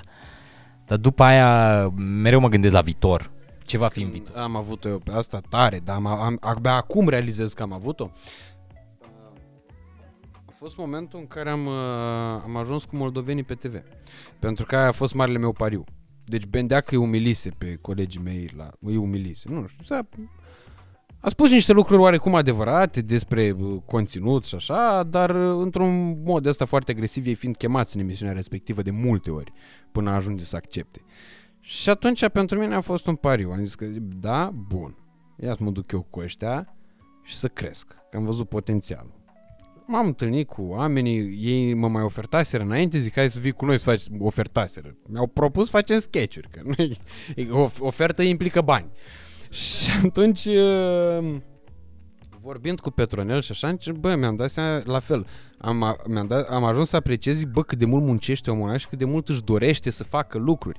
La fel le-am văzut pe ceilalți colegi muncind, având alte joburi, făcând lucruri în tot timpul ăla și m-a ambiționat foarte tare și am zis că bun, hai să facem treabă împreună. Am început în aprilie 2017, la 200.000 de abonați aveau băieții, în 2018 se ajunsese la aproape un milion spre finalul anului. Dacă nu era sosul cu Five Gang-ul, stăteam tot Crăciunul pe locul întâi în training cu magia Crăciunului. Și după aia, pac, a venit Canal Deo. Când s-a întâmplat chestia aia, bă, pentru mine a fost o încununare a unui vis. Am ajuns la televizor, exact ceea ce îmi doream eu, am ajuns la Turci, unde știam că e cel mai bine, pentru că îmi făcusem temere de acasă, că e cel mai bine de peste tot să fie aici. Moment în care uh, din punctul ăla, m-am lăsat pe tânjeală pentru că primarul ăla era personaj construit de mine, eu îl uh, făcusem și atunci am zis, bă, ce mai îmi trebuie mie să mai fac imitații, de exemplu. După aia mi-am dat seama, zic, bă, de fapt era Lenea care mă oprea să fac chestia asta. Tu cum îți găsești, de exemplu, cum ți-ai găsit de fiecare dată motivație să faci lucruri mai șmechere și mai multe și mai, și mai bune? Uh, uite, asta când... Uh, sunt perioade când pici, să zicem așa, în irelevanță și nevoia asta de atenție la toate persoanele care fac asta e, e destul de mare, indiferent cât ne păcălim noi, că nu e vorba. Că ne căcăm pe noi, da. Da, da, ne căcăm pe noi, vorba aia. Că nu e vorba de asta, e pur și simplu, e o nevoie de atenție, că de asta o facem mulți dintre noi și din frustrări din copilărie, mă rog. Și atunci uh, te găsești o, o forță din asta uh, habar n-am, o forță divină care planează asupra ta și faci lucruri mult mai interesante, adică găsești idei în orice. În momentul în care ești, în, în care ți-e cuțitul la os, exact ca atunci când ne-am înfometat. Când ne-am înfometat, cream mult mai mult și mai uh, intens, mai... Mi se părea că sunt mai... Uh, am o imaginație mai bogată față de momentele în care a, era un belșugat, să zicem așa, nu-mi lipsea nimic. Și în, în clipele respective, uite așa am pățit și acum cu personajul ăsta nou. Adică eram într-o oarecare zonă în care, băi, ce mai fac? Unde mă duc? Vin alții din spate, o iau înainte. Dar vin alții din spate? Că asta e întrebarea. Îi simți că vin? Ă, pe nișa asta de sketch, nu, din păcate. Eu nu simt. Și aia mă doare cel mai tare. Adică mi se pare că activi ai rămas tu cu Mircea, George Tănase, Da, și cam... uh, Trei chestii, atât. Și s-a încheiat șmecheria. Da, atâția suntem. Bromania a trecut pe film. Bine, ceea ce e bine, că a Bine, făcut, acolo e pasul, un upgrade. a făcut pasul următor și na, nu, mai, nu se mai poate preocupa de asta. Dar, în schimb, nu prea mai vin... Uh, Mulți Și, care s-au apucat și au dispărut deodată. da, da, da. Și zona asta de sketch mi se pare exploatabilă, dar vezi că aici trebuie cumva... E un element în plus față de vlog. Știu că vlogul e foarte greu de făcut. Știu că sunt uh, multe elemente, cum ar fi cel de editare, habar n-am, m, de filmare până la urmă. Da, alea mi se pare că nu implică neapărat talent, ci pur și simplu niște cunoștințe pe care trebuie să ți le dobândești. Da, și o carismă. Ai nevoie și de carismă pe, pe vlog. Na, nu implică neapărat scris, nu implică... Uh, Nu, nu mi se Studiu. pare muncă de creație. Da, Sincer. dar nu, nu implică studiu, poate e creație pe alt plan. Dar aici, pe sketch, e ceva, ai nevoie de documentare, ai nevoie de un mesaj uneori, adică trebuie să transmiți și un mesaj și nu vine nimeni, adică nu văd un, un tânăr de 16, 17, 18 ani care să vrea asta, să-și dorească asta cu, cu toată ființa lui. E, e și avantajos pentru noi, adică trebuie să recunoaștem că e și avantajos că rămânem pe piața aceea și concurența nu vine din spate, dar concurența, cum ziceam și adineauri, te ambiționează. Clar, clar. Plus că eu încă mai cred foarte tare că va veni vremea în care noi va trebui să ne reîntoarcem puternic pe TV cu genul ăsta de conținut. Da, categoric. Adică eu zic că în, și în momentul ăsta ar merge genul ăsta de conținut. Lipsește cu desăvârșire, da, sketch show. Sketch show-ul. Adică să fie sketch show Nu serial, nu nimic. Sketch show pentru că oricum e mult mai... Vertis, vacanța mare, chiar și în puii, în puii mei, mondenii, ar merge. Doar că nimeni nu face pasul ăsta. Pentru că e, e foarte dificil să găsești și oameni, să găsești writeri, să găsești... Uh, Aia că mie mi se pare că e foarte greu de produs. Inclusiv televiziunea în ziua de azi e ori format, care formatul oarecum garantează puțin suc- ideea de succes, știi? Când e Survivor, frate, te aștept să rupi în audiențe, pentru că e Survivor, e un rețetar aprins în atâtea țări, de ce dracu nu o prinde tocmai la tine în România dacă le execuți așa cum trebuie, știi? Corect, și se merge și pe ideea de vedetă, de star.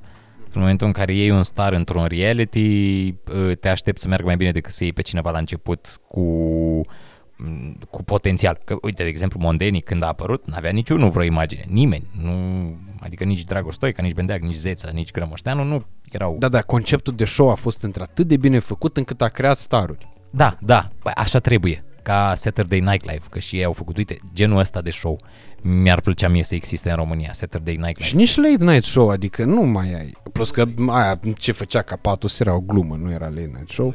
E Wow Biz uh, nu era- Da, e mai mult un show din ăsta de, habar, nu știu dacă se zic reality. Nu e, un late night, cum e Conan, cum e, cum are Jimmy Fallon, e destul de greu de făcut. Și prin prisma faptului că n-ai invitații în România, adică la un show de genul ăsta nu prea poți să chemi orice soi de, de om. Și la un moment dat se termină lista aia de invitați. Într-adevăr că eu, de exemplu, mă uit și văd pe holuri acolo la Teo Show, văd aceiași oameni, adică e repetitiv. Da, da. Noi doi ne-am întâlnit de atâtea ori acolo. Da, și Ceea ce îți dai înseamnă seama că, dacă, băi, e, e o problemă, înseamnă că area de selecție, apropo de ce vorbeam mai devreme, e mic, foarte mică. e mică și mulți uh, artiști nu sunt la fel de uh, savurați de publicul comercial față de diverse personalități din astea, din mediul monden. Că mai degrabă te uiți la o, nu știu. Dar și televiziunile au încurajat asta. Din păcate, nu înțeleg de ce. Și vezi că și online ajunge să nască tot astfel de pseudovedete. Dacă te uiți Păi online-ul le naște acum. Adică online-ul este furnizorul și principal. televiziunea. Adică mai ai Puterea Dragostei, mai ai uh, m, aia Insula Iubirii, Mireasă și... mireasă și divorțată și toate alea și văduvă și contează. Da, ei până la urmă merg pe principiul se vinde, adică se consumă. Și e și relativ mai simplu de făcut decât ceva ce implică... Dar oare asta e performanță pentru o carieră? Adică tu, ca om de televiziune, chiar și din spate, în momentul în care știi că, bun, am vândut, dar cu ce am vândut? Am vândut cu Gonorea TV. E, e ok ce am făcut? Adică e bine? Depinde ce îți dorești. Eu de multe ori mă gândesc că vreau să las ceva în urmă. Dar anumiți oameni își doresc pur și simplu să trăiască bine, cât sunt ei pe pământ. Și n-a, n-au niciun fel de uh, repere în ideea asta de ce, ce rămâne după ei. Adică n-au trăit degeaba pe pământ. Dar uite că majoritatea așa sunt. Să fac niște bănuți și până la urmă să, să ofer orice. Uh, tu ai avut, de exemplu, ești unul dintre puținii oameni pe care uh, internetul i-a acaparat în uh, mass media clasică.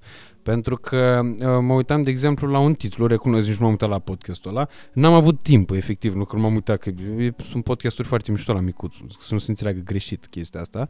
Uh, dar am văzut un titlu, era la Micuțu, Cabral, două puncte, în televiziune nu vine nimeni din spate. Eu am impresia că nici nu vine nimeni din spate, dar ni- că nici nu e lăsat vreunul talentat să intre din spate, știi? Uh, dat fiind noile reguli. Totuși, iată, din online au ajuns pe media uh, tradițională niște oameni. Tu ești primul care a făcut pasul ăsta dintre ei. Adică, nu, ba nu, ești al doilea. Primul a fost Mikey H. Pentru o perioadă de scurtă durată a avut show-ul ăla cu Bendeac. Na, ai comedie. După aia ai fost tu la Kiss FM, am ajuns eu la Pro FM, după aia am făcut pasul cu trei chestii către Canal D și cam acolo s-a încheiat. După aia nu au mai venit alții. Într-adevăr, au fost de scurtă durată pentru uh, Mihai, pentru Mikey H. Moldovenii nu e un uh, produs day by day, nu se hrănește numai din asta, tot din online există cel mai puternic. Dar uh, tu, iată, ești la Kiss FM în același loc de cât? Trei ani de zile. Trei ani și un pic, da. Ceva Cum de ți-a venit propunerea asta? Bă, noi, uh, ți-ai dorit să faci radio? Când erai, de exemplu, mic, îți imaginai chestia asta sau îți doreai să faci televiziune? Uh, îmi doream televiziune, doar că avantajul a fost, eu ascultam foarte mult radio când eram mic, adică și culmea era chiar Kiss FM-ul. La, la noi doar ăsta mergea. Și asta mă, m-a avantajat pentru că știam o grămadă de piese, știam, începusem să recunosc piesele după intro-uri. Și că de multe ori intro nu zice exact ce piesă e, adică are un, uh, un mix făcut. Și am început să le recunosc. Și culmea, nu m-am, niciodată nu mi-am imaginat că o să ajung la radio, adică niciodată, niciodată, dar ascultam foarte des în mașină, noi mergând des cu mașina, tai că meu fiind șofer, nu n-am fost niciodată adepții călătoriei cu trenul sau cu alte mijloace, cu Dacia, dar mergeam cu, cu mașina. Și atunci m-a, m-a ajutat extrem de mult pentru că știam oarecum bazele din radio și cum se mănâncă radioul. Și oferta a venit pe neașteptate chiar uh, datorită lui Andrei, colegul meu, pentru că noi ne cunoscusem înainte cu vreo 5 luni, 6 luni uh, în împrejurări, nu știu, cred că la, la Global ne cunoscusem. Și atunci când uh, Sergiu a decis să plece, Andrei mă propusese pe mine ca mm, coleg al lui. Și ei m-au chemat înainte cu vreo 6 luni să dau probe pentru un alt program, dar eu nu știam că e, că e de fapt o pregătire pentru matinal. Și am dat o probă pentru alt program. Pentru programul de 47. Tot drive time, dar mm, după matinal. Versus Flick și Popescu, care Exact. exact. zei acolo. Exact, da, acolo e foarte greu să te duelezi cu ei. Și mă dusesem, dădusem probele respective, nu primisem niciun feedback, nu știu din ce cauză, iar apoi mi-am continuat turneele mele, aveam turnee de stand-up, mai filmam și am zis că, bă, na, nu o fi fost bine ceva. Iar apoi în decembrie a venit telefonul, asta se întâmpla în uh, iunie-iulie, în decembrie a venit telefonul, uite, poți să vii până la radio că trebuie să zicem ceva urgent. Și am mers și mi-a zis, uite, avem propunerea asta, să fii la matinal. M-am speriat. E, Eram și uh, onorat, dar m-am speriat. Zic, nu știu, n-am făcut în viața mea asta, adică e foarte complicat. Da, am simțit și eu atunci. Da, și a zis nu că, na, e situația, e genul ăsta, Sergiu trebuie să plece, a decis el să plece. Ok. Am mers, am, uh, cred că am făcut vreo două intervenții de test înainte, două, trei intervenții și am intrat după aia pe live. S-a simțit într-adevăr la început că nu eram uh, în elementul meu neapărat și nu eram obișnuit, eram foarte timorat. Tu aveai frică de live, adică eu te-am văzut atunci la Răi da Buni. Eu intram cu un tupeu de la de borfaș ordinar, uh, deși eu și eu eram căcat pe mine. Dar tu la tine se simțea, adică ți minte că am pus mâna pe tine atunci și era efect, tremura efectiv de emoții. mă copleșea. Pe nu mă copleșea zona asta de, de media, oriunde eram. Și la radio s-a simțit în primele 3-4 luni, uh, nu eram tocmai în elementul meu, vorbeam doar când eram întrebat. Cu vedetele când mă întâlneam, simțeam un respect deosebit, adică parcă mă întâlneam efectiv cu, nu știu, aveam impresia că sunt cu Sfântul Ilie în platou. Avea așa o fascinație, nu? Te gândeai, zic, uite unde am ajuns, bă. Doamne, e Delia aici? Păi nu, put- n-am voie să vorbesc cu ea, doar dacă îmi zice Delia, spunem ceva. Și după aia m-am adaptat, nu complet. Adică încă sunt într-o, într-un proces de într-un proces de dezvoltare. Dar îți place să faci radio? Foarte mult. Foarte Chiar tu te trezești cu plăcere dimineața, nu cu plăcere, că și eu mă trezesc cu plăcere, că până la urmă mi-am realizat că muncesc trei ore pe zi pentru niște bani mulți. Uh, Așa m-am automotivat eu, știi? Uh, După care uh, mi-am dat seama că, bă, până la urmă, urmă e fan, că mă întâlnesc cu Orlando, mai râd, până și în ședințe, dacă mă cert, eu tot mă distrez. Pentru mine tot e un, e un câștig în momentul ăla. Uh, Dar îți place ideea în sine de a face radio, adică te vezi făcând mult timp de acum încolo radio? Uh, aș zice că da, chiar, chiar îmi place ideea de radio, dar mie îmi place o redefinire în uh, sistem de podcast al uh, radioului, pentru că lumea se dezvoltă, lumea e- nu mai e aceeași din anii 90-2000. Și îmi place libertatea asta de exprimare, să fim, uh, să ne apropiem de oameni, să, să fie ca într-o discuție liberă, să fie funny, să avem voie să abordăm orice subiect, să nu mai fie acele limite de bun, în radio se face așa, în radio se face așa. Pentru că și nici în televiziune nu mai funcționează. La voi și pe șablon tare, adică e militarie mare. Da, cred că La voi și peste la tot Virgin. e. Peste tot e la modul hai să facem radio, radio style. Eu cred că la Zun nu e așa. Da, nu, Cred nu, că și nu de știu, aia n-am și discutat. succesul la uriaș. Na, n-am, uh, încă n-am avut uh, discuții cu ei. Doar Popescu știu că vorbise cu mine la început și m-a susținut tare. Și eu tot cu el am vorbit, atât. Adică e singurul care e tangibil de acolo. Da, da, e foarte, e un, e un uh, băiat extraordinar, chiar uh, un băiat de nota 10, cum 10, nota un 10. suflet minunat și bă, un profesionist desăvârșit. Un, un om de radio fantastic. Și adică... cu cea mai mare experiență de acolo. Adică el făcea matinal când eu nu eram născut și tu aveai undeva la 2-3 ani. La Da, Radio da, da, da, da, da. Deci e... Dar am povestea că a fost la contact uh, la fostul Kiss, să zicem așa. Și aici învăța, adică eu, la, uite, eu pot să recunosc că ascult pe intervalul ăla, Popescu și Flick, pentru că ai ce învăța. De Mi acolo. se par zei. Zei, efectiv. Și Flick, care e m, oarecum radiofonic vorbind de creația lui Popescu. Da. Flick având și el un talent extraordinar care se și pretează pe zona asta de radio foarte tare, precum imitațiile, de exemplu, imitațiile bă, tale cu vocea, tu având o voce foarte bună se pretează, un gurbulan de altfel la fel se pretează pe FM, dar sunt alții care, na, ei poate ar fi foarte ofertanți, dar în momentul în care le-ai luat fața, gata, s-a terminat. Exact, exact. La radio vocea face totul. Și... Și ce scoți pe gură până la urmă urme? Adică dacă știi să prin vorbe să poți să duci și să fii Emoția alături de respectivă. ascultător, pentru că a trecut perioada cotele Dunării. Adică, gata, am înțeles, oamenii vor o apropiere, vor ceva personal, vor să fii de-a lor. Asta își doresc când ascultă radio. Că de multe ori primim mesaje, băi, foarte mișto, Caterinca, suntem, na, simțim că sunteți în asentimentul nostru. Nu poți să dai doar o informație, că mulți își doresc, bun, radio este informație, gata, tac, tac, tac. Nu, nu e așa. Hai să ne mai lungim, hai să...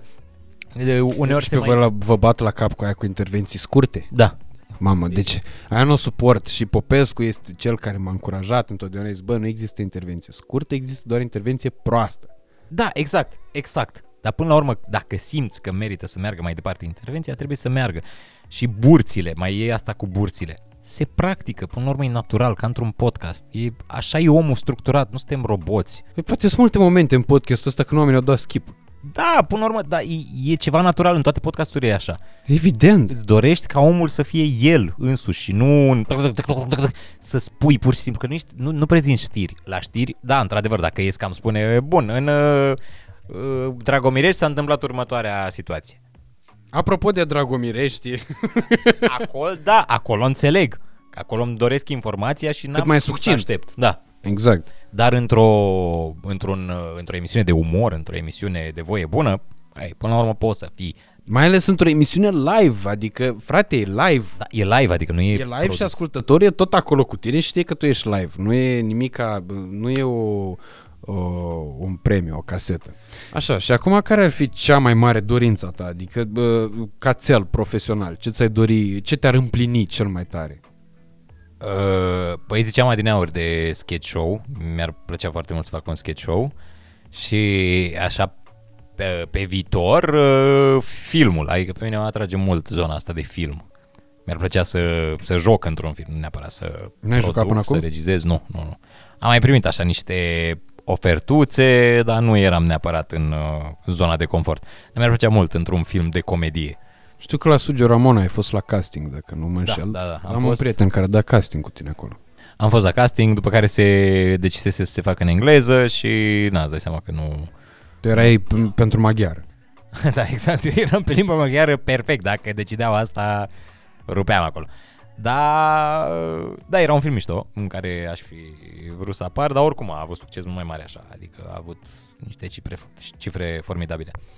Dar mi-ar plăcea să fac un film de comedie. Uh, Genul ăla de film uh, cum făceau Adam Sandler și prietenii lui. Asta, asta lipsește în România.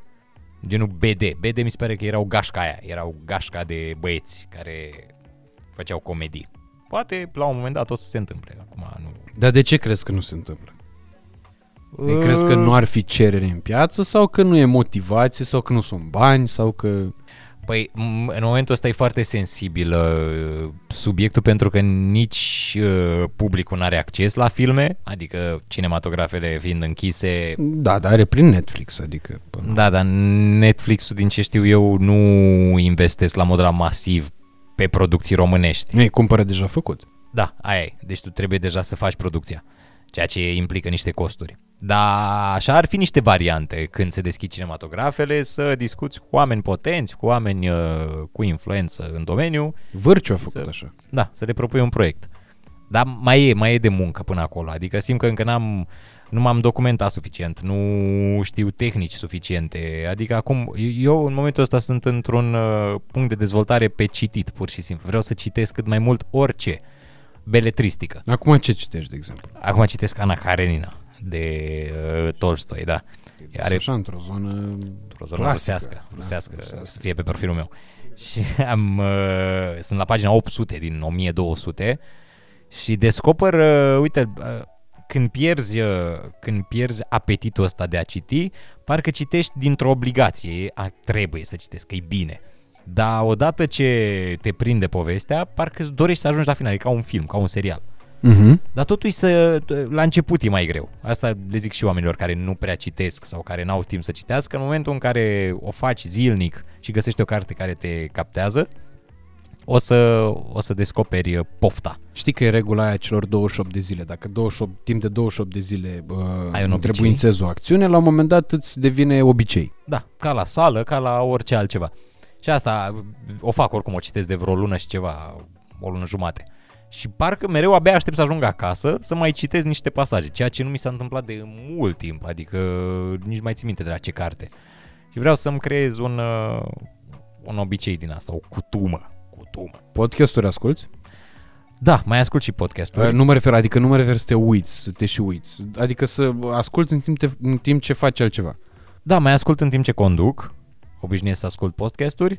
Uh, acum, uite, în momentul ăsta m-am axat foarte tare pe sketchuri din state. Mă uit uh, la ce am mai pierdut din Key Peel, mă mai uit la SNL, că încerc să mă inspir în niște sketchuri uh, aici, pentru că simt că nivelul poate crește mult mai mult.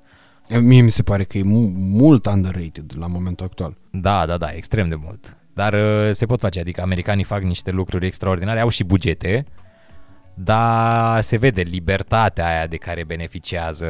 Mm, au și niște tehnici actoricești foarte bune și de montaj, adică se vede că au o industrie a sketch-ului lungă, de zeci de ani. Și acolo vreau Și nu noi avem oarecum, că și înainte era industrie de sketch, numai că uh, am, am impresia că atât de mort ca acum n-a fost niciodată treaba asta. Adică treaba asta cu sketchurile trăiește prin tine, prin Mircea Bravo. Repet, sper să nu supăr pe cineva, să nu fiu uitat pe cineva, dar mie mi se par patru canale marșlate.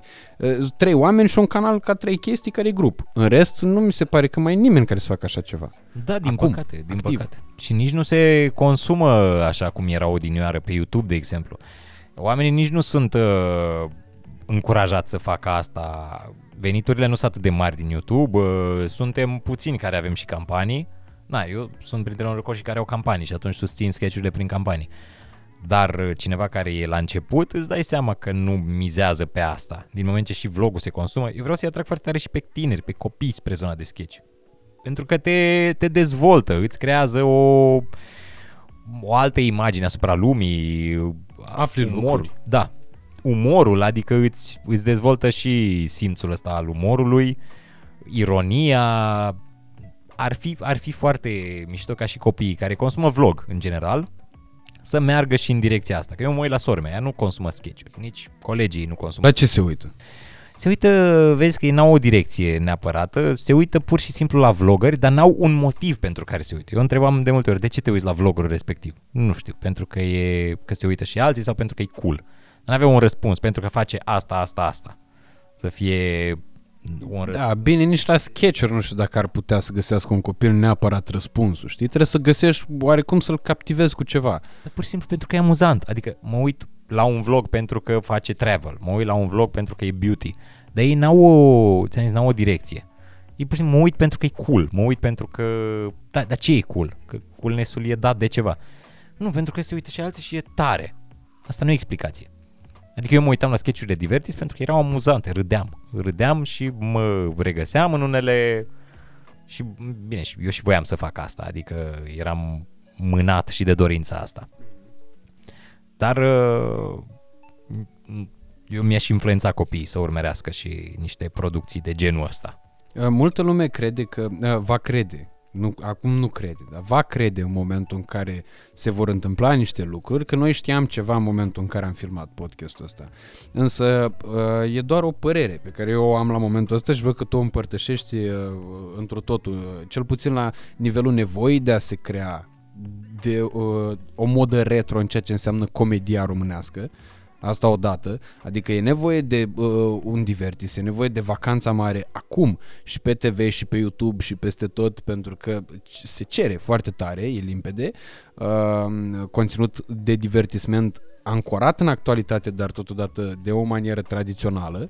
Uh, și cred că oarecum vine un timp în care uh, vor conta și alte lucruri. Mie îmi dă multă speranță treaba asta cu podcasturile, de exemplu. Adică mă uit și văd, mă, postase Măruță ieri uh, la uh, story, apropo Măruță bubuind cu podcasturile, postase uh, că, uite, hai să vă dau toate podcasturile care sunt în trending la momentul actual. El fiind și un domn din punctul ăsta de vedere, promovând concurența care pe el probabil îl atacă foarte des, uh, că a intrat uh, extrem de puternic și mă uitam la uh, faptul că sunt vreo patru podcasturi care sunt trending constant, dar nu de o săptămână, de vreo lună. Da, da, da. Ceea ce e clar că se schimbă puțin lucrurile, adică oarecum știi și banii ăștia ai a agențiilor, că vorbeai de contracte, de publicitate, de campanii și banii aia încep să fie investiți nu numai după cifre, ci și după calitatea cifrelor, adică mie, de exemplu, am văzut că au început uh, advertiserii să-mi ceară uh, analytics cu privire la calitatea publicului, ce vârstă are, ce nivel de educație, uh, sex și așa mai departe.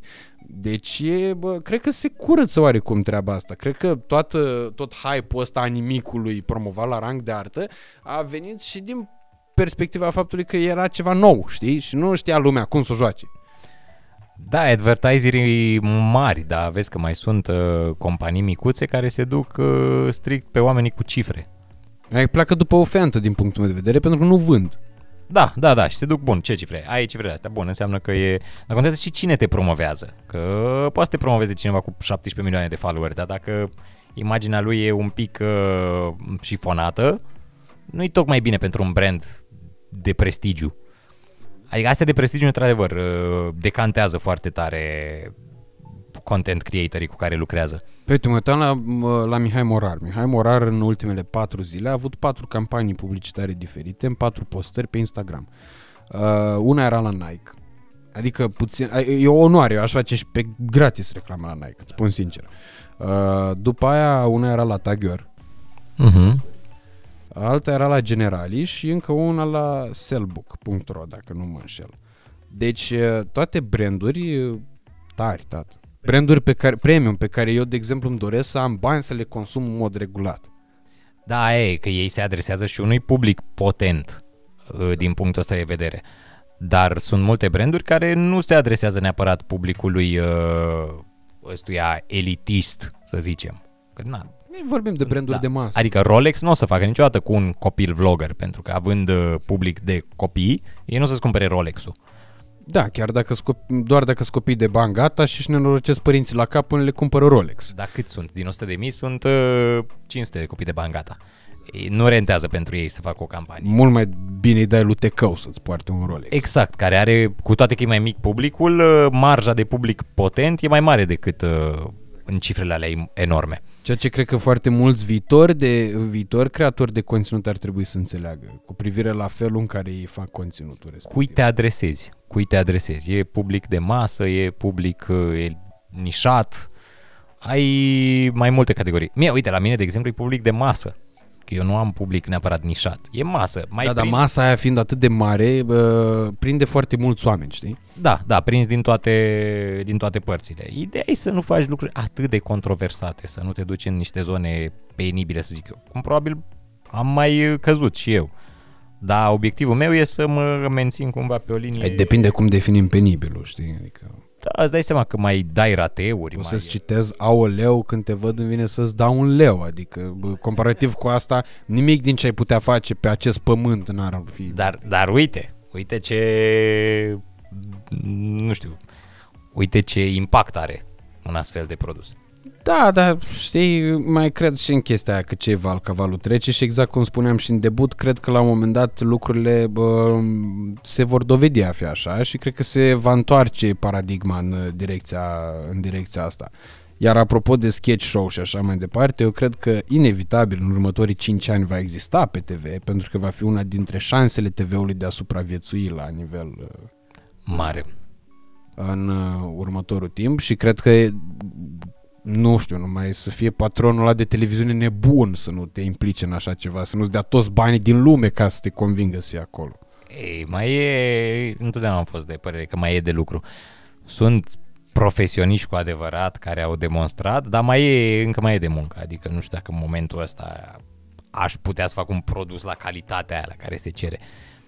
Dar au fost în trecut niște produse precum Divertis Vacanța Mare care au confirmat și acolo trebuie să se ajungă și în momentul ăsta. Sper. din Care suflet. crezi că a fost cel mai bun personaj al tău din toate timpurile? Adică de când te-ai apucat tu de treaba asta până acum? Mm. Păi, uh, uite, chiar vorbeam uh, adineauri în bucătărie. Mi se pare că Contra a fost un personaj foarte bun. Adică era un personaj... Foarte uh, bine executat. Da. Era un personaj care se apropia și de realitate, dar mergea și într-o parodie amuzantă. Că de multe ori ori parodiezi un personaj și nu e foarte apropiat de realitate, ori îl limiți pur și simplu, dar nu e neapărat mega amuzant. Dar contra întrunea ambele caracteristici. N-a fost atât de savurat de mase, dar oamenii care consumă asta și care sunt uh, pasionați de comedie au fost impresionați, să zic așa, din feedback-ul pe care l-am primit. Contra, cred că e un personaj care mi-a intrat la inimă și îl fac cu drag. Sunt personaje pe care le faci cu mare drag. Uite, să spunem că uh, eu sunt acum, adică nu să spunem că eu sunt la început, că eu chiar sunt la început cu acest canal, uh, dar să spunem că domnul Cosmin Contra ar vrea să transmită un mesaj uh, oamenilor să se aboneze la canalul ăsta Radu Țibulcă și să urmărească Vin de o poveste, cum se intitulează acest, uh, acest superb podcast. Cum ar împacheta domnul Contra? Uh, da, cum, uh, cum să zic că e foarte greu să, uh, să mă exprim pe română pentru că pentru că pe spaniolă mă descurc mai bine, dar uh, vă invit să urmăriți acest uh, podcast cu, cu Radu Ți, Țibucă. Țibulcă, bulcă, bulcă. Uh, Bulcă, da. Avem impresia că ai nume din asta mai, uh, mai obraznic. Uh, toți uh, dinamoviștii, toți, uh, uh, toți cei care urmăresc uh, fotbal uh, și toți uh, pasionații de, de pod, uh, podcast, podcast, nu? Sau cum îi zice, invit să urmărească, să urmărească acest canal. E un canal unde mingea e rotundă, un canal unde nu... nu știu Microfonul ce e se va- cilindric. Microfonul este cilindric, uh, vinul este lichid. nu știu ce se va întâmpla. Uh, Le recomand cu mare încredere, e în tot podcasturi până la urmă și să, să intre în trending, nu? Să fie pe clasament mai sus decât Dinamo. Ceea ce nu e greu oricum. Dinamo, Dinamo este pe, pe locul 15. Asta e. Ceva în, uh, în direcția asta. Dacă eu m-aș duce, de exemplu, la doamna Rifai în emisiune, că eu mă întâlnesc cu ea zilnic, adică de luni până în vineri am onoarea, dar dacă, m-aș, de exemplu, m-aș duce la ea în emisiune, ce crezi că m-ar întreba prima dată? Am impresia că doamna uh, Rifai, nu știu de ce, am impresia că de fiecare dată când se întâlnește cu, și cu prietenii ei de o viață, cred Bine, că de le, mine sigur s-ar îndrăgosti, asta e clar. Evident. Cred că, cred că ea se prezintă mereu, adică și cu familia. Cred că atunci când intră în casă... Bună seara, tată! Sunt Denis Rifai și... Da, știu. și începe emisiunea Vizita acasă la părinți. Iată regulile. Îi voi adresa tatălui meu aproape 40 de întrebări, după care mama mea va răspunde la ele pentru el, pentru că tatăl meu a fost întotdeauna uh, supus mamei mele. Adică e genul de personaj care, care mereu merge pe aia, pe, pe rețeta clasică. Așa o văd pe ea. Și Dana Budeanu crezi că m-ar considera un fătălău? Categoric. Cel mai mare fotolău cu vin roșu, da? Vin roșu și cu brânzică. Că mănâncă brânzică și strugurei cu brânzică. Bă, păi cine vreodată mănâncă strugurei, zmeură și brânzică? Ha? ce asta? ce asta? Ha? Păi ce mizeria asta? Deci, Așa am găsit. e de la toate doamna postcazurile. Am Budeanu. văzut și în celălalt trecut. E aceeași brânză, da? Că nu-ți permiți altă brânză. Ce? e? De unde e? Ai mult acum, nu? La dimineață. Atâta poți. de ea mi-e frică rău. De, de doamna Budeanu mi-e frică. Ți-e frică de o întâlnire cu dânsa? Foarte. Eu știu, eu cred că ea te iubește foarte tare. Eu cred că nu. Ba da, ba da. Eu, deci eu nu cred că ea, eu cred că Dana Budeanu e un personaj, îți spun sincer. Uh, Cred că e un rol. Eu cred că e rol. Adică, bă, cred că înainte să o imiți tu, cred că tu imiți o creație de-a ei. da, dar uh, ți-am zis, pare, pare genul dur și în viața de zi cu zi. Deși n-am auzit nimic. Cred că e foarte sufletist. Posibil, nu, nu neg. Adică oamenii, oa- de obicei oamenii care au uh, masca asta, ea condamnă niște lucruri reale, adică bun, uh, pe lângă derapajele ei politice și așa mai departe, uh, pe care până la urma urmei le are mai orice om, ea mai abitir cu firea, da, în afară de asta, mie mi se pare că ea condamnă niște lucruri perfect reale, adică aia cu fătălăi, cu amețitele, cu mafioții, mie mi-a pus odată o, per, o poză cu perna pe care mi-o pusesem eu la, bă, în fața curului. Și bă, în momentul în care mi-am văzut poza aia în verdict, zic, bă, da, chiar am fost fătălău. A, Deci că chiar eram fătălău. Era challenge-ul respectiv. Da, și pe al lui Andrei a pus-o la, tot în rubrica respectivă. Am văzut și pe alu Sebi, parcă, Coțofană. Și pe, nu, pe al lui Coțofană nu. Uh, Pe al lui Lino, pe al lui Mario și pe al lui Velea. Și pe alu Velea, da, da, da. Am văzut și eu. Da, într-adevăr, mă regăsesc și eu de multe ori în uh, verdicturile ei. Și îmi place foarte mult când vorbește de zona asta de influență reală. Nu știu de ce, mă satisface pe mine. Și că pe mine, eu pentru sunt că un eu asigur. am muncit, frate, să ajung până aici. N-am făcut uh, Da, nu m-am pozichii. născut, nu m-am N-am- născut pur și simplu. Că e, sunt mulți oameni care s-au născut și m-am născut, sunt frumoasă sau sunt bogat și aia e. Că astea, astea sunt trendurile. E Și mulți fată să spune că ești frumoasă. hater când spui lucrurile astea, dar... Dar sunt, uh, sunt, mi-asum, chiar îmi asum. Eu nu, eu, eu cred că ești normal. Pur și simplu. În viziunea ta și a noastră, dar uh, unii ar percepe-o fiind hate- hatereală. Dar, ți-am zis, nu, eu nu rezonez cu astfel de modele. Nici eu nu rezonez de nicio culoare și chiar aș lupta, uh, nu să dispară sub nicio formă, dar aș lupta ca oamenii să aibă alternativă. Că e important, știi? Să ai alternativă. Băi, boss, poți să te uiți la asta, dar uite că ai și asta. Că dacă îți dau acum numai uh, Hochland, ai să zici că uite ce... Acum nu avut nimic uh, împotrivă cu Hochland și eu mănânc Hochland, dar nu pot să compar niciodată cu uh, Brie. Never sau cu uh, Camembert. Și dacă îți dau numai Hochland, ai să spui că, zi, bă, că e cea mai bună brânză. Exact ca aia, cu Bendeac e cel mai bun actor, dar tu numai pe Bendeac îl cunoști dintre toți actorii. Da, trebuie să știi tot ce, uh, tot ce e pe piață în momentul respectiv. Dar eu, eu, pe mine mă surprinde asta că sunt foarte multe m, influențărițe care sunt urmărite, pur și simplu din principiu că bărbații își imaginează niște lucruri. Dar, păi trăim în epoca Cum în adică? care... Stai, nu, mai mai spun o dată, că ai spus-o foarte bine pe asta. Stai, stai, mai, mai zi. De, crede-mă, sunt foarte mulți bărbați.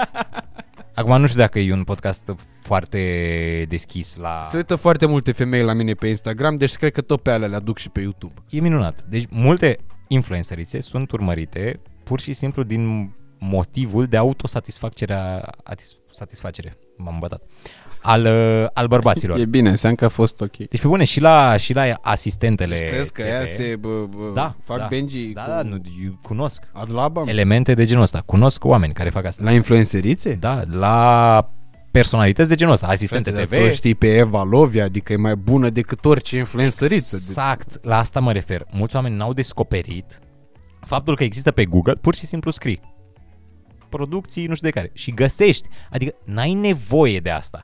Tu te uiți, practic, îți imaginezi o uh, domnișoară îmbrăcată sumar, cum ar fi ea dezbrăcată lângă tine. Dar tu ai producția cu o femeie pe bune, na, Și dacă mai investești costumul într-un uh, de ăsta VR, ești totul. Ești efectiv bazat, nu mai ai nevoie nici de nevastă. Plus că mai e o chestie foarte tare în toată treaba asta. Tu gândește că eu când am ajuns în București, am am ajuns în casa la Cristina Ih, care e pentru Băi, deci nu știu cum să-ți spun, mi-am luat chiloți și o sete noi în momentul în care m-am mutat acolo. E, e, nici nu-ți vine să, nu știu, să Frate, te duci la toaletă. Nu, te Ți-e duci, dar rușine. uh, știi cum e, e ca la început de relație. Deci dai drumul la toate, la da, bai la Vetă, duș, la, la tragi boxe, apa, la... la- tot pornești un podcast, pe Dan Negru ceva, să urle, să se întâmple ceva în momentul ăla.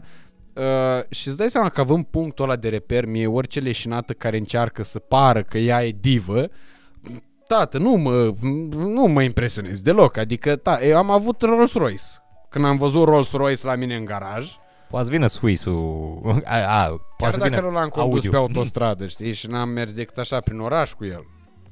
Bă, în momentul în care ai văzut Rolls Royce-ul, te-ai suit în el, ai simțit mirosul ăla de 650 de mii, cât e un Phantom uh, Limited Edition, Da, nu prea mai vine. mai vezi un M5, zic, da, tata are niște cai mai mulți ca Fiatul, să fie sănătos. Doamne ajută, nu-mi poza acum, te rog, în Bugatti, că nu merge. Și atunci e o treabă și asta că oamenii dacă ar ști, pentru mine au fost și deziluzii când am văzut fete de astea care pe Instagram erau super șmechere, super... Și când am văzut în viața reală, zic, băi băiatule, ce se întâmplă aici? Da, da, totul Ce e se să... întâmplă aici? Da. Totul e să ai uh, niște interacțiuni. Adică oamenii aia nu, nici măcar nu trăiesc viața aia de multe ori, știi? Da, da, sunt convins că dacă un om... Îi trăiesc pentru poze, îi trăiesc cum ar da bine pe Instagram. Exact, exact. Dar dacă un om uh, din categoria respectivă ar petrece o lună cu una din uh, aceste individe, s-ar plictisi. Sau dacă ar fi... S-ar cred, sătura. cred că ar funcționa dacă ar fi fotbalist. Pentru că uh, eu de o dacă bucată n-ai. de vreme uh, studiez viața fotbalistului de Liga 1. Adică am uh, o pasiune pentru asta. Un fotbalist de Liga 1, nu știu dacă știi, câștigă cam cât noi doi la un loc, ori vreo doi. De asta bun, la, vorbim de FCSB, CFR Cluj, nu de ăștia de Dinamo. De dinamo, da, care sunt. Bă, la Dinamo câștigi mai bine și la TVR1. Bine, Nu, cred că la TVR1 câștigi cel mai bine. Ia cât mai multă, că uite, se termină podcastul și n-am mâncat brânza. Apropo de brânză, că o să vreau să vorbim exact acum despre asta, că aici aduceam uh, discuția, mă uitam uh, la o zi din cantonamentul echipei F- FCSB.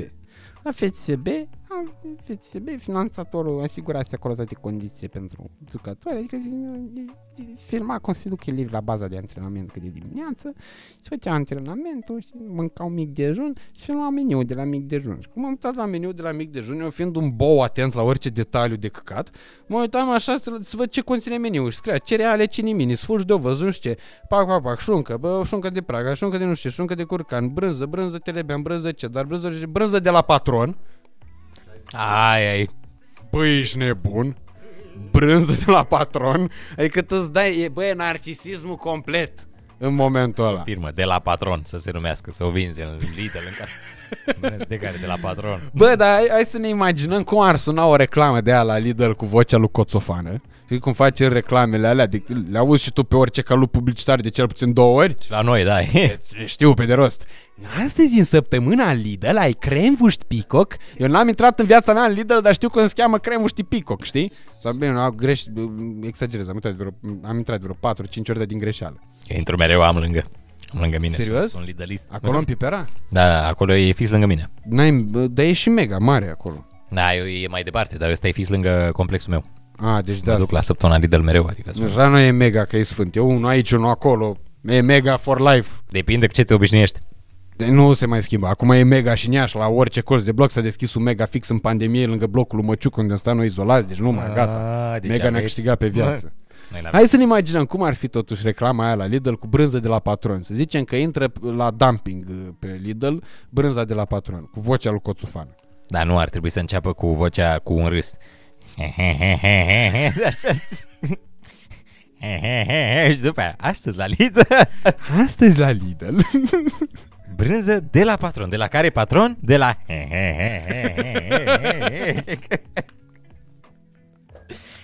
Apar! Oclan! Apar!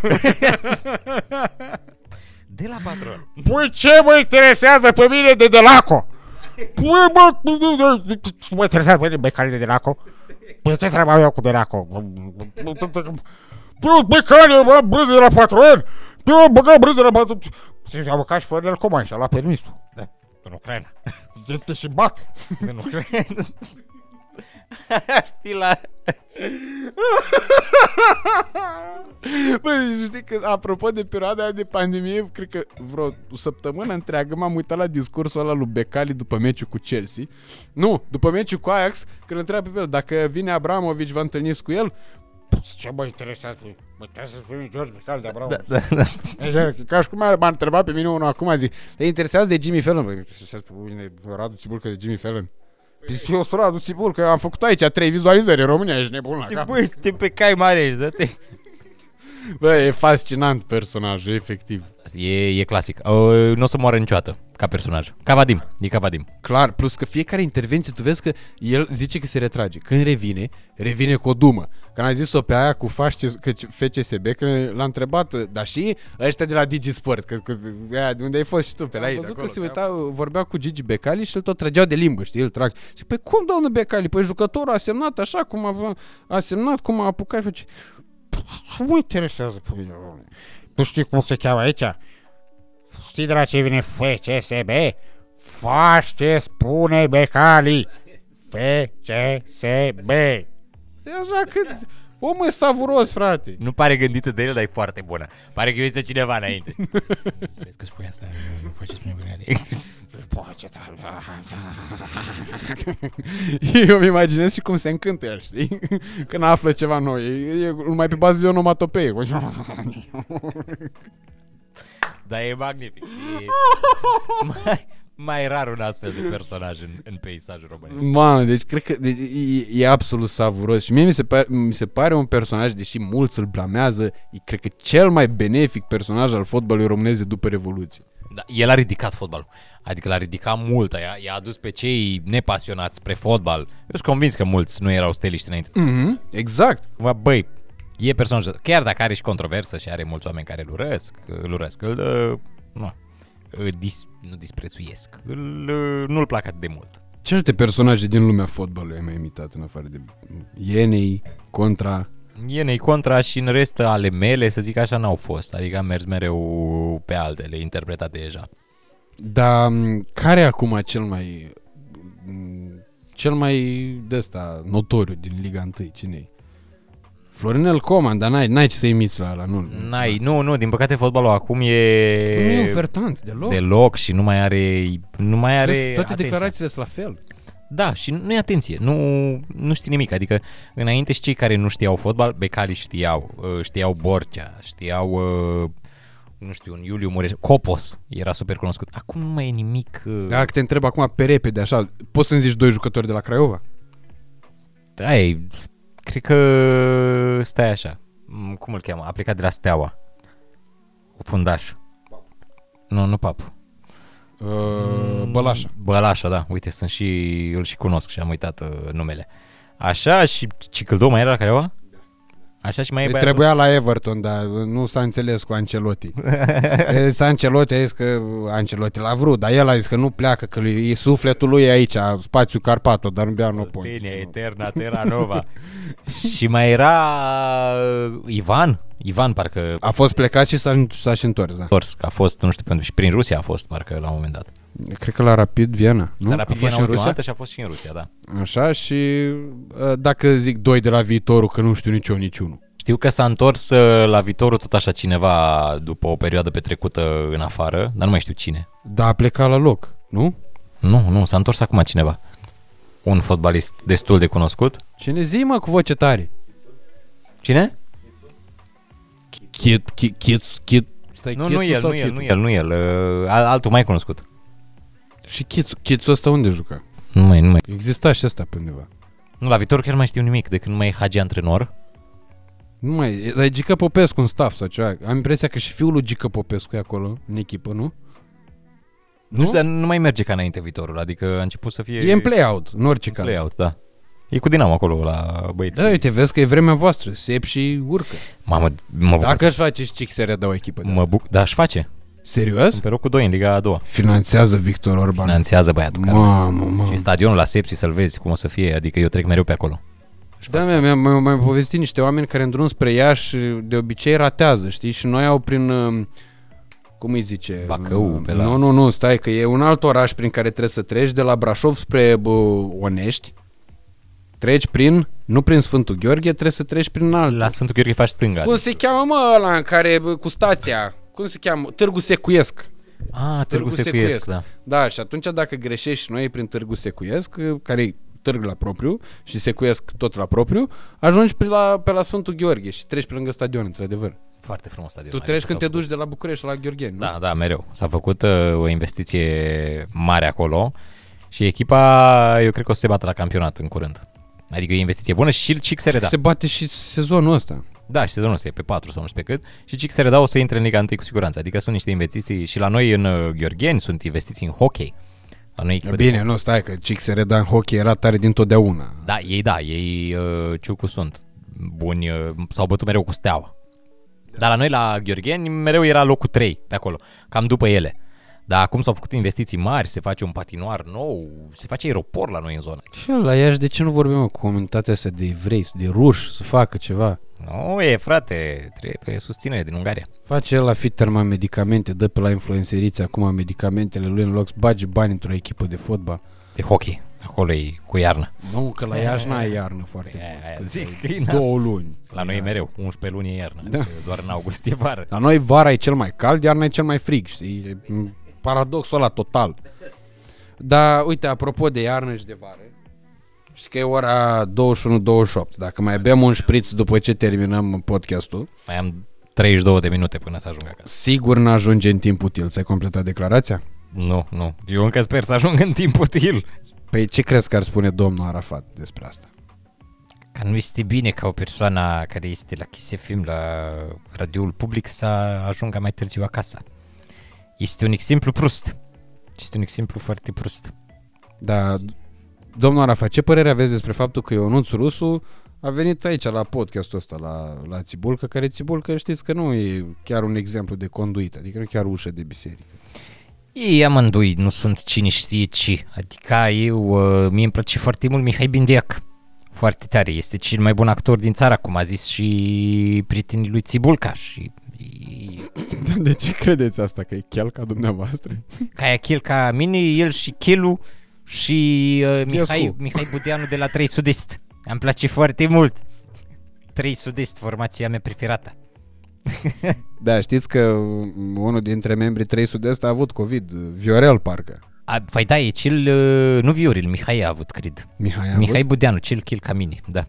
A fost pentru promovare. Nu, glumesc. Am vorbit cu el ca suntem uh, prieteni de chilie.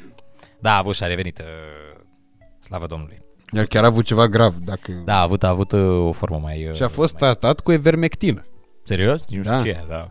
E, A avut un tratament experimental pe care îl uh, folosesc aia prin Statele Unite și la noi, uh, printr-un medic din New York, român din New York, mă rog, o poveste foarte complicată, s-a ajuns că l-au tratat pe Mihai Budeanu, dacă zici că despre el e vorba, am avut impresia că e unul Viorel. Viorel ăla cu cioc, nu? Da, da. Și Laurențiu Duță, pe ăla știe toată lumea. Uh, și l-au tratat cu ivermectină și se pare că... sau Iver, ivermectină, cum, nu, cum dracu se cheamă? E Ivermectină, nu ivermectină. A, și a mers. A mers, că e e viu. Da. Slavă cerului și pământului. Hmm, e foarte bine.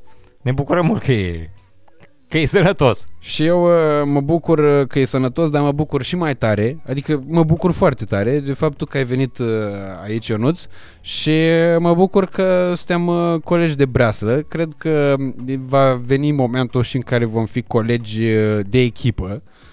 Uh, Nu știu dacă la radio, nu cred că la radio, dar cred că acolo la uh, Champions League, la TV. Doamne, să dea Dumnezeu Sper să fie se... pe- Eu chiar îmi doresc mult să se întâmple treaba asta și uh, în orice caz, că tu uh, vei fi aici, pentru mine va fi o obligație să performez. Indiferent de ce se va întâmpla în viața mea, să fac lucruri din ce în ce mai bune. Ne impulsionăm unul pe altul. Ne impulsionăm unul pe Uite ce altul. frumos ai Ei, zis. Cum mi-a venit asta pe Și apropo despre asta, salutăm și pe domnul Orlando despre care uh, mi-a zis uh, și mi-a arătat un filmuleț cu tine vorbind foarte frumos despre el, drept pentru care uh, eu te apreciez foarte mult pentru faptul că niciodată n-ai uitat oamenii din viața ta și că ai fost uh, un om, uh, pe lângă faptul că ai fost corect, ai fost un om cu foarte mult bun simț. Popolău. Nici de cum. Da, Uh, cu Orlando am fost coleg la, la Cronică. Țin minte, am fost chiar, cred că, uh, 2 ani aproape coleg cu Orlando. Și am, am învățat uh, multe de la el. Chiar uh, am învățat uh, niște, niște tehnici, să zic așa. Îl mai imitam și pe el uneori. Pe Orlando? Da, Orlando. Da, hai, fă te rog, pe Orlando în Nu, încheiere. nu, nu, nu, nu pe el. Îl imitam pe el imitând. Ah, Asta era. Eu când îl... când face el Benji Benji, știi aia cu Benji Benji? Nu, nu, nu, pe aia nu. Aia am plângere de la CNA pentru asta. Eu, știu- eu știu că el imitat de la canal de niște voci. Ala cu Când eram, uh, voice-over-ul, nu? Da, voci Intră acum, Da. să Nu vezi! mai cum Și îl făceam, mă duceam acasă și ziceam "A, Eu am descoperit Era, era fantastic Ionuț, îți mulțumesc mult de tot. uh, Pe Ionuț Rusul găsiți uh, peste tot. Unde trebuie să mă uit? Da, mă, n-am uitat de cadou. Stai liniștit. Pe Ionuț Rusul găsiți peste tot pe Instagram, Facebook, YouTube, uh, TikTok ai? Am și TikTok, da Ai și bifă? Am bifă de toate, da Super. Pe Instagram ai, că am văzut că ai. Da, da, da Pe am, Facebook ai, deci Da. ai peste tot. Bravo. E, asta înseamnă, frate, Înseamnă să-ți îndeplinești obiectivul în viață Exact, Nu mai, nu mai să ai ai nimic pentru ce să lupți multe bife. E Bun, bifa și dacă gata ai bife, asta e cel mai important. Uh, îl găsiți peste tot. Nu cred că nu-l cunoașteți din moment ce sunteți aici. Uh, am și un cadou pentru tine, apropo de lumânarea asta pe care ai găsit Shit Și apropo de asta de uh, oameni care fac niște lucruri mișto, uh, ai și tu una cu un mesaj personalizat, e de la prietenul meu Justin, de la Iași, Senteria se numește și dacă vrei să cauți, să comanzi, uh, poți să-mi spui mie și îți dau câte vrei.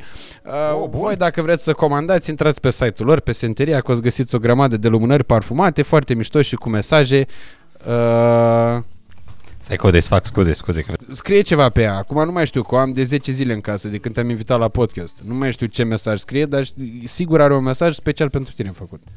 Ia stai, stai să vedem Gone with the raft Uh, Deci e... bă, și aroma e, trebuie să fie tot pe măsură. E aroma lui Connector și Raluca Aroma, aroma Stai că caut mesajul Aroma în viața ta e capacul, da.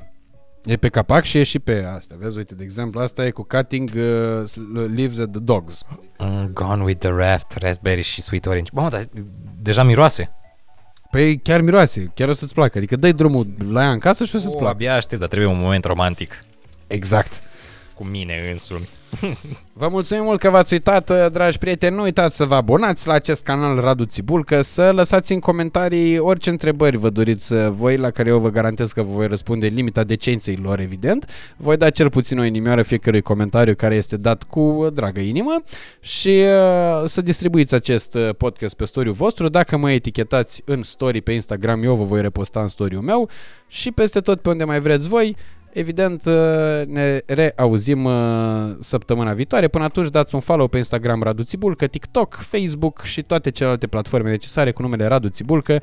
Îi mulțumim lui Ionuț Rusu pentru prezența alături de noi și îl puteți asculta în fiecare zi de la 7 la 10 pe Kiss FM. În pauzele de publicitate puteți muta pe Impuls la scularea unde sunt eu cu domnul Orlando exact în același timp. Doamne ajută, vă pupăm, pa, pa!